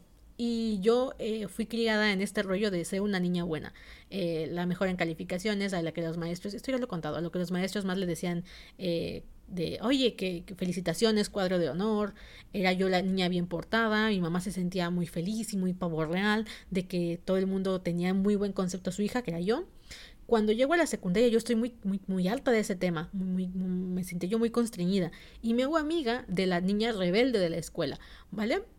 Fue una amistad súper tóxica, que, que, no sé si ya le he hablado en otros momentos, pero fue una amistad súper tóxica, pero yo la admiraba muchísimo, porque esta amiga se, se hacía cosas que yo no me atrevía a hacer, ¿vale? Desafiaba a las autoridades, que para mí, a la directora, a la, ¿cómo se llama esto? La, la prefecta, eh, cosas que sucedían en, en, la escuela, las calificaciones, la hora de salida. Eh, esta amiga me ayudaba, me ayudaba, ¿no? Me enseñó a saltarme clases, eh, me llevaba a diferentes sitios, eh, pero ella tenía esta actitud rebelde por sus propias situaciones, ¿no? O sea, ella era una niña rebelde, pero de verdad era una niña rebelde y yo no. Yo la seguía porque me llamaba mucho la atención, porque eh, me inspiraba, porque yo de alguna manera quería ser un poco así, pero no me atrevía. Entonces yo llegaba hasta, hasta cierto punto con ella, por ejemplo, me saltaba las clases, pero ella en ese tiempo, que hoy en día yo, digo, madre mía, eh, teníamos que 15 años, creo, y ella andaba con un chavo de 21. Eh, y para ella era un acto de rebeldía y yo, yo, decía, madre, o sea, me presentaban con sus amigos en esa época y yo decía, no, ¿sabes? O sea, no, eh, porque yo todavía no, o sea, Obviamente este ejemplo queda mal porque en realidad hoy en día lo veo y digo que bueno que no lo hice, pero en ese momento era que yo no me atrevía a hacer ciertas cosas. Otro ejemplo tonto. Una vez nos fuimos a poner unas, unas eh, trenzas a un tianguis aquí en México de colores. Nos la pusimos un viernes, eh, regresamos a la escuela el lunes y cuando nos la vieron las, las directoras nos dijeron que teníamos que quitárnosla. Nos llamaron a dirección y nos dijeron, aquí están las tijeras, córtense la trencita y se la van deshilachando. Mi cabello era muy largo, me llegaba a la cintura y el de mi amiga era más corto, pero de todas maneras, yo creo que como por aquí más o menos, ah, en, ese momento. Y entonces ella se enojó y le dijo, pero ¿qué, qué tiene que ser unas trencitas? No están contra el reglamento. No, no pueden traer nada que sea accesorio de, o colorido, porque era una escuela de monjas. Eh, y entonces yo corté la trencita y me fui. Ahí estaba yo deshilachando la chingada trencita y mi amiga agarró la tijera, se cortó todo el cabello, se agarró y se lo mochó y le, le aventó a la, ¿cómo me acuerdo? Le aventó al, al escritorio de ella su, su trenza. Y, la, y la, la, la, prefecta se quedó con cara de, te voy a reportar, le dice, pues ya me quité la trenza, usted quería que me quitara la trenza, me la quité, agarró y se fue. Y yo me quedé ahí como estúpida, me acuerdo, como estuve quitándome la yo seguía quitándome la trencita. Y en ese momento en el que la vi, me pareció tan, tan genial, en ese momento yo estaba como sorprendida. Dije, ¿y si me la quito? Y me di cuenta que yo no tenía el valor de cortarme el cabello así. Y que no lo iba a hacer. No lo iba a hacer porque era un, todavía un desacato mayor a la autoridad. Y yo le tenía respeto y miedo a la autoridad. Entonces iba yo quitándome, y ahí me quedé quitándome la trencita y sintiéndome mal conmigo misma por no haber podido hacer lo que mi amiga hizo. Entonces, eh, claro, ahora lo pienso con Asirafel. Todo esto era para hablar de Asirafel. Lo pienso con Asirafel y pienso que, que, al inicio Crowley se le presenta como una criatura en la que a la que no entiende por qué hace cosas que son malvadas, ¿sabes? Es como, claro, eres un ángel caído y por eso haces cosas malvadas. Y yo no podría ser ni siquiera parecido a ti porque haces cosas malvadas. Pero conforme se va acercando a, a, Crowley, eh, prueba la comida humana, por ejemplo, que es tentado por Crowley, eh, y ve que Crowley trabaja bajo sus propios criterios. Ve que Crowley, a pesar de que el infierno le dijo, mata a los hijos de Job, no fue y los mató. Los escondió, hizo toda una triquiñuela y al final se los entregó porque era lo que Crowley creía. Y Asirafel se da cuenta que él quisiera ser así. Yo siento que esa es la, idea. O sea, Asirafel quisiera ser un poco más como Crowley porque admira lo que Crowley hace, pero no tiene el valor de hacerlo porque de alguna forma le sigue teniendo miedo y respeto a la autoridad. Entonces, durante los, las centurias y los siglos, él va poniendo como sus propios límites acerca de lo que cree que es correcto y lo que no es correcto. Eh, toma el ejemplo de Crowley y, y avanza un poquito el límite en esta rebeldía contra el cielo, la va aumentando tantito, tantito, tantito, pero todavía no tiene lo que se necesita para realmente ser independiente de la autoridad o, en este caso de, de, Dios, ¿no? Entonces al final de la temporada, cuando Asirafel se siente fuera, de, la, fuera del, de, de, de, los jefes que tiene, no significa que le haya perdido respeto a la autoridad que, que, tiene como ángel o que le haya perdido la fe a la diosa a la que, a la que sigue. Simplemente que fue expulsado del equipo. Fue expulsado del equipo, pero no significa que él ya sea un rebelde como Crowley lo que me llamó mucha atención en la temporada fue cuando le dice, ya estoy listo para ser un ángel caído. Y él está llorando, está sufriendo por la idea de que va a perder la conexión que tiene como ángel que es. Entonces, eh, al final de la temporada, cuando le ofrecen estas cosas, cuando le dicen, mía, puedes regresar al cielo y todo va a ser otra vez bello, Mientras Crowley es lo suficientemente rebelde para decir yo no necesito al cielo, para decir yo no necesito a ninguno de estos dos bandos porque son tóxicos, yo me prefiero a mí por sobre todas las demás cosas, pero me quiero a mí contigo. Asirafel no tiene esa, esa ideología, no, no, tiene ni ese valor ni esa percepción de la autoridad. Yo cuando terminé la secundaria, por ejemplo, pues tampoco la tenía, o sea, era como la admiraba y me parecía interesantísima y me gustaba la actitud de mi amiga, pero yo no, yo, yo no podía. Yo no podía y tardé mucho tiempo en, en, en poder eh, pensar por mí misma y no sobre la autoridad, o incluso pensando por mí misma porque había dudas.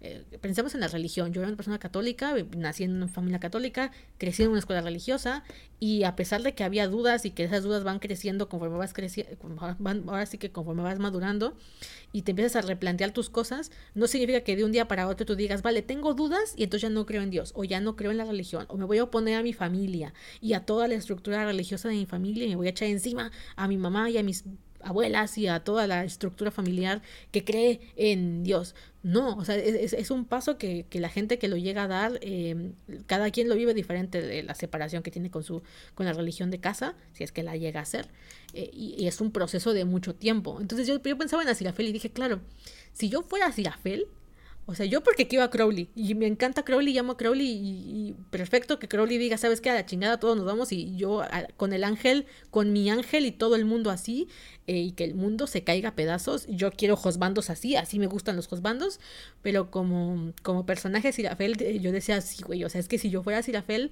también estaría así de que, o sea, miren, yo no seguía a esta amiga, eh, porque porque yo dudaba de que las decisiones que ella tomaba fueran buenas, ¿no? Yo decía, es que qué tal si no, qué tal si no está tan bien lo que está haciendo, y entonces yo no la seguía a todos lados, entonces yo, yo seguía así a Fel. Claro, que yo en el tema del romance es como si me hubiese encontrado con un bad boy, llamémoslo así, en tipo súper rebelde, yo por amor, si lo hubiese hecho, digo, sí, chinga su madre. Porque yo soy muy dramática y yo soy muy así con el tema del romance, soy una, una idealista loca del amor a primera vista. Y soy una romántica empedernida y muy intensa. Entonces, de, adolescente, yo creo que si hubiese tenido un bad boy en mi vida, si hubiese sido como saltarnos las clases y yo hubiese, me hubiese yo descarrilado totalmente porque por romance yo sí hacía cosas. Pero por amistad, hay que decirlo todo, yo tengo mis, mis este, criterios y yo por una amiga, eh, la quería yo muchísimo y todo, pero yo tenía todavía miedo y, no lo hice. Entonces yo siento que, que Asirafel, Asirafel y yo no hubiésemos sido iguales, porque yo por Crowley sí lo hubiese dejado todo. Por Crowley sí lo hubiese dejado todo, chingue su madre. Pero eh, sí entiendo las dudas de Sirafel, ¿sabes? Dice en los comentarios, eh, se imagina una escena donde Sirafel no sea por X cosa que pasó al cielo, lo ataca y Crowley llega y se pone enfrente de ese ataque y ya empecé a imaginar escenas. Sí, no, no, es que para el fangirleo está buenísima. Eh, este rollo de gente que se amaba, que ahora está en bandos diferentes, es mi cliché. O sea, me fascina ese cliché de, de nos amábamos, pero ahora las circunstancias, la vida o lo que sea nos han puesto en, en, lugares antagónicos. Ah, señor, lo amo, lo amo, lo amo, lo amo. Pero el tema con esas historias es que se necesita mucho tiempo para desarrollar primero el romance, luego la separación de ideas y luego cómo se vuelven de bandos contrarios. Entonces, eh, momento eh, particular para contarles cosas de mis historias. Hay una historia que yo tengo muchísimas ganas de hacer, que de hecho está... Eh, yo no esperaba esto de la segunda temporada de Good Omens.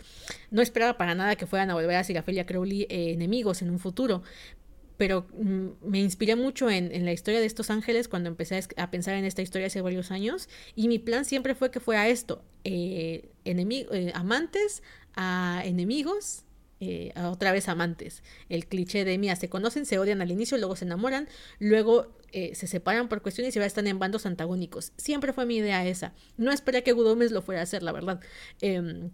Y, espero que cuando salga mi novela no sea, no sea 2026 y la podamos leer porque eh, tiene influencias de Good Omens y, bueno, espero que les guste cuando llegue a salir. Y es eso, es un Friends, to Lovers, to Enemies, to Lovers. ok, eh, algo más que quieran platicar y si no ya nos vamos. Eh, ya duró este live dos horas y media, así que ya es momento de ir cerrando. Pero si hay algo más que quieran platicar, eh, estuvo muy bueno el fangirleo, nos gustó la segunda temporada. Por favor, inviten a la gente a que vea la primera y la segunda temporada, gente nueva, para que aprueben la temporada 3.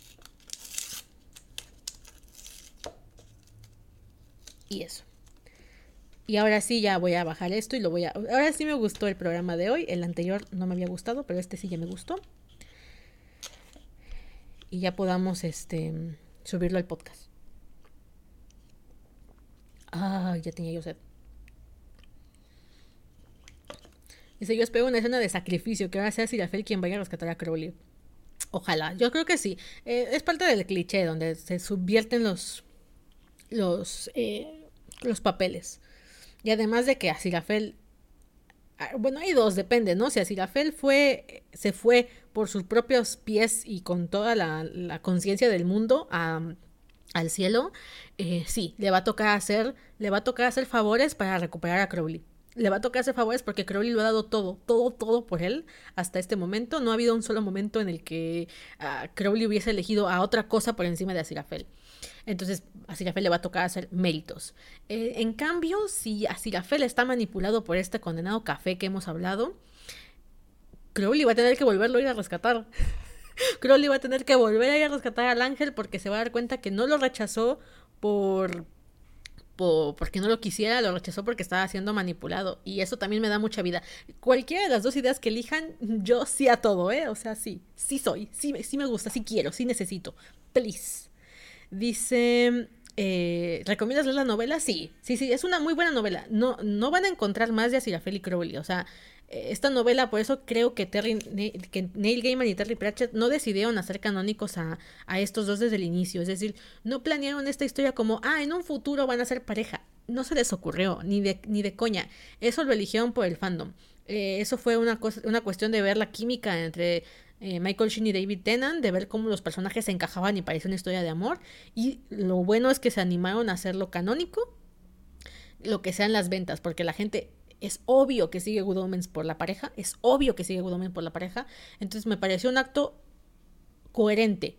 No voy a felicitarlos por, por hacer una pareja canónica cuando siempre debieron haberlo hecho así, pero voy a, voy a reconocer la coherencia del programa y decir, mira, la gente lo, lo ve por esto, eh, vamos a hacer una temporada basándonos en su relación, pues ya hagamos los canónicos, ya que sea, que sea lo que es. Me pareció genial y, eso sí es coherente con todo lo demás. Em, ahora el libro no tiene ninguna mención, no se siente un contexto. Yo leí la novela y en ningún momento te da para shipper a Crowley y a Sirafel. La verdad es que ninguno.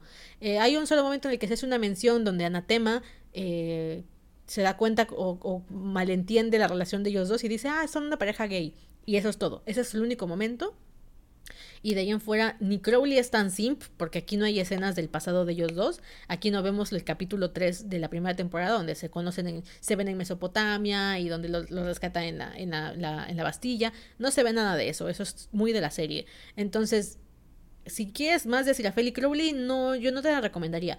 Pero la novela es muy buena, o sea, la novela es divertida, me gusta más que la serie. Eh, o sea, la serie me gusta por Crowley y Gasirafel. La novela me gusta por la novela. Me gusta la historia, me gusta el humor, me gustan un montón de la, la forma en la que la narra. Me, encantó. De hecho, si alguien leyó Tierra Dulce, si alguien leyó esta novela, hay una narradora que es omnipresente. Se sabe todo lo que está pasando en Tierra Dulce. Esa narradora fue una inspiración de eh, Buenos Presagios, porque la narradora de esta historia sabe todo. Entonces tomé ese narrador porque me pareció muy cómico para Bésame ya, imbécil y Tácticas para enamorar a un ángel. Eh, entonces sí, me gusta bastante la novela y se las voy a recomendar. Pero si están buscando más para shipear a los dos, no hay mucho. Realmente hay muy poco. ¿Dónde compraste la novela? En Amazon. La compré en Amazon, literal. Me costó creo que 379, una cosa así, como 400 pesos con el envío, porque no era de Amazon, era de una, una, una, una, librería que vende en Amazon, de la Ciudad de México, si no me falla. Dice, bueno, eso sería todo, chicas, entonces, si ya no hay nada que platicar, porque literal no he almorzado, son, son la una de la tarde y no he almorzado, voy a almorzar, voy a desayunar algo. Ok. Bueno. Besitos, besitos, hermosas queridas. Nos vemos en un siguiente eh, episodio. Recuerden darle amor a la repetición. Me voy a subir a Spotify y a YouTube para que quede ahí guardada. Así este, así la, así la ven. Y disculpen los, la atraso con los capítulos. Que llevo muy pocos este año, otra vez. Ah, pero bueno, ya veremos cuando me acomode de nuevo. Nos vemos, vemos, besitos, besitos. Chao, chao. Hasta el siguiente episodio. Bye bye.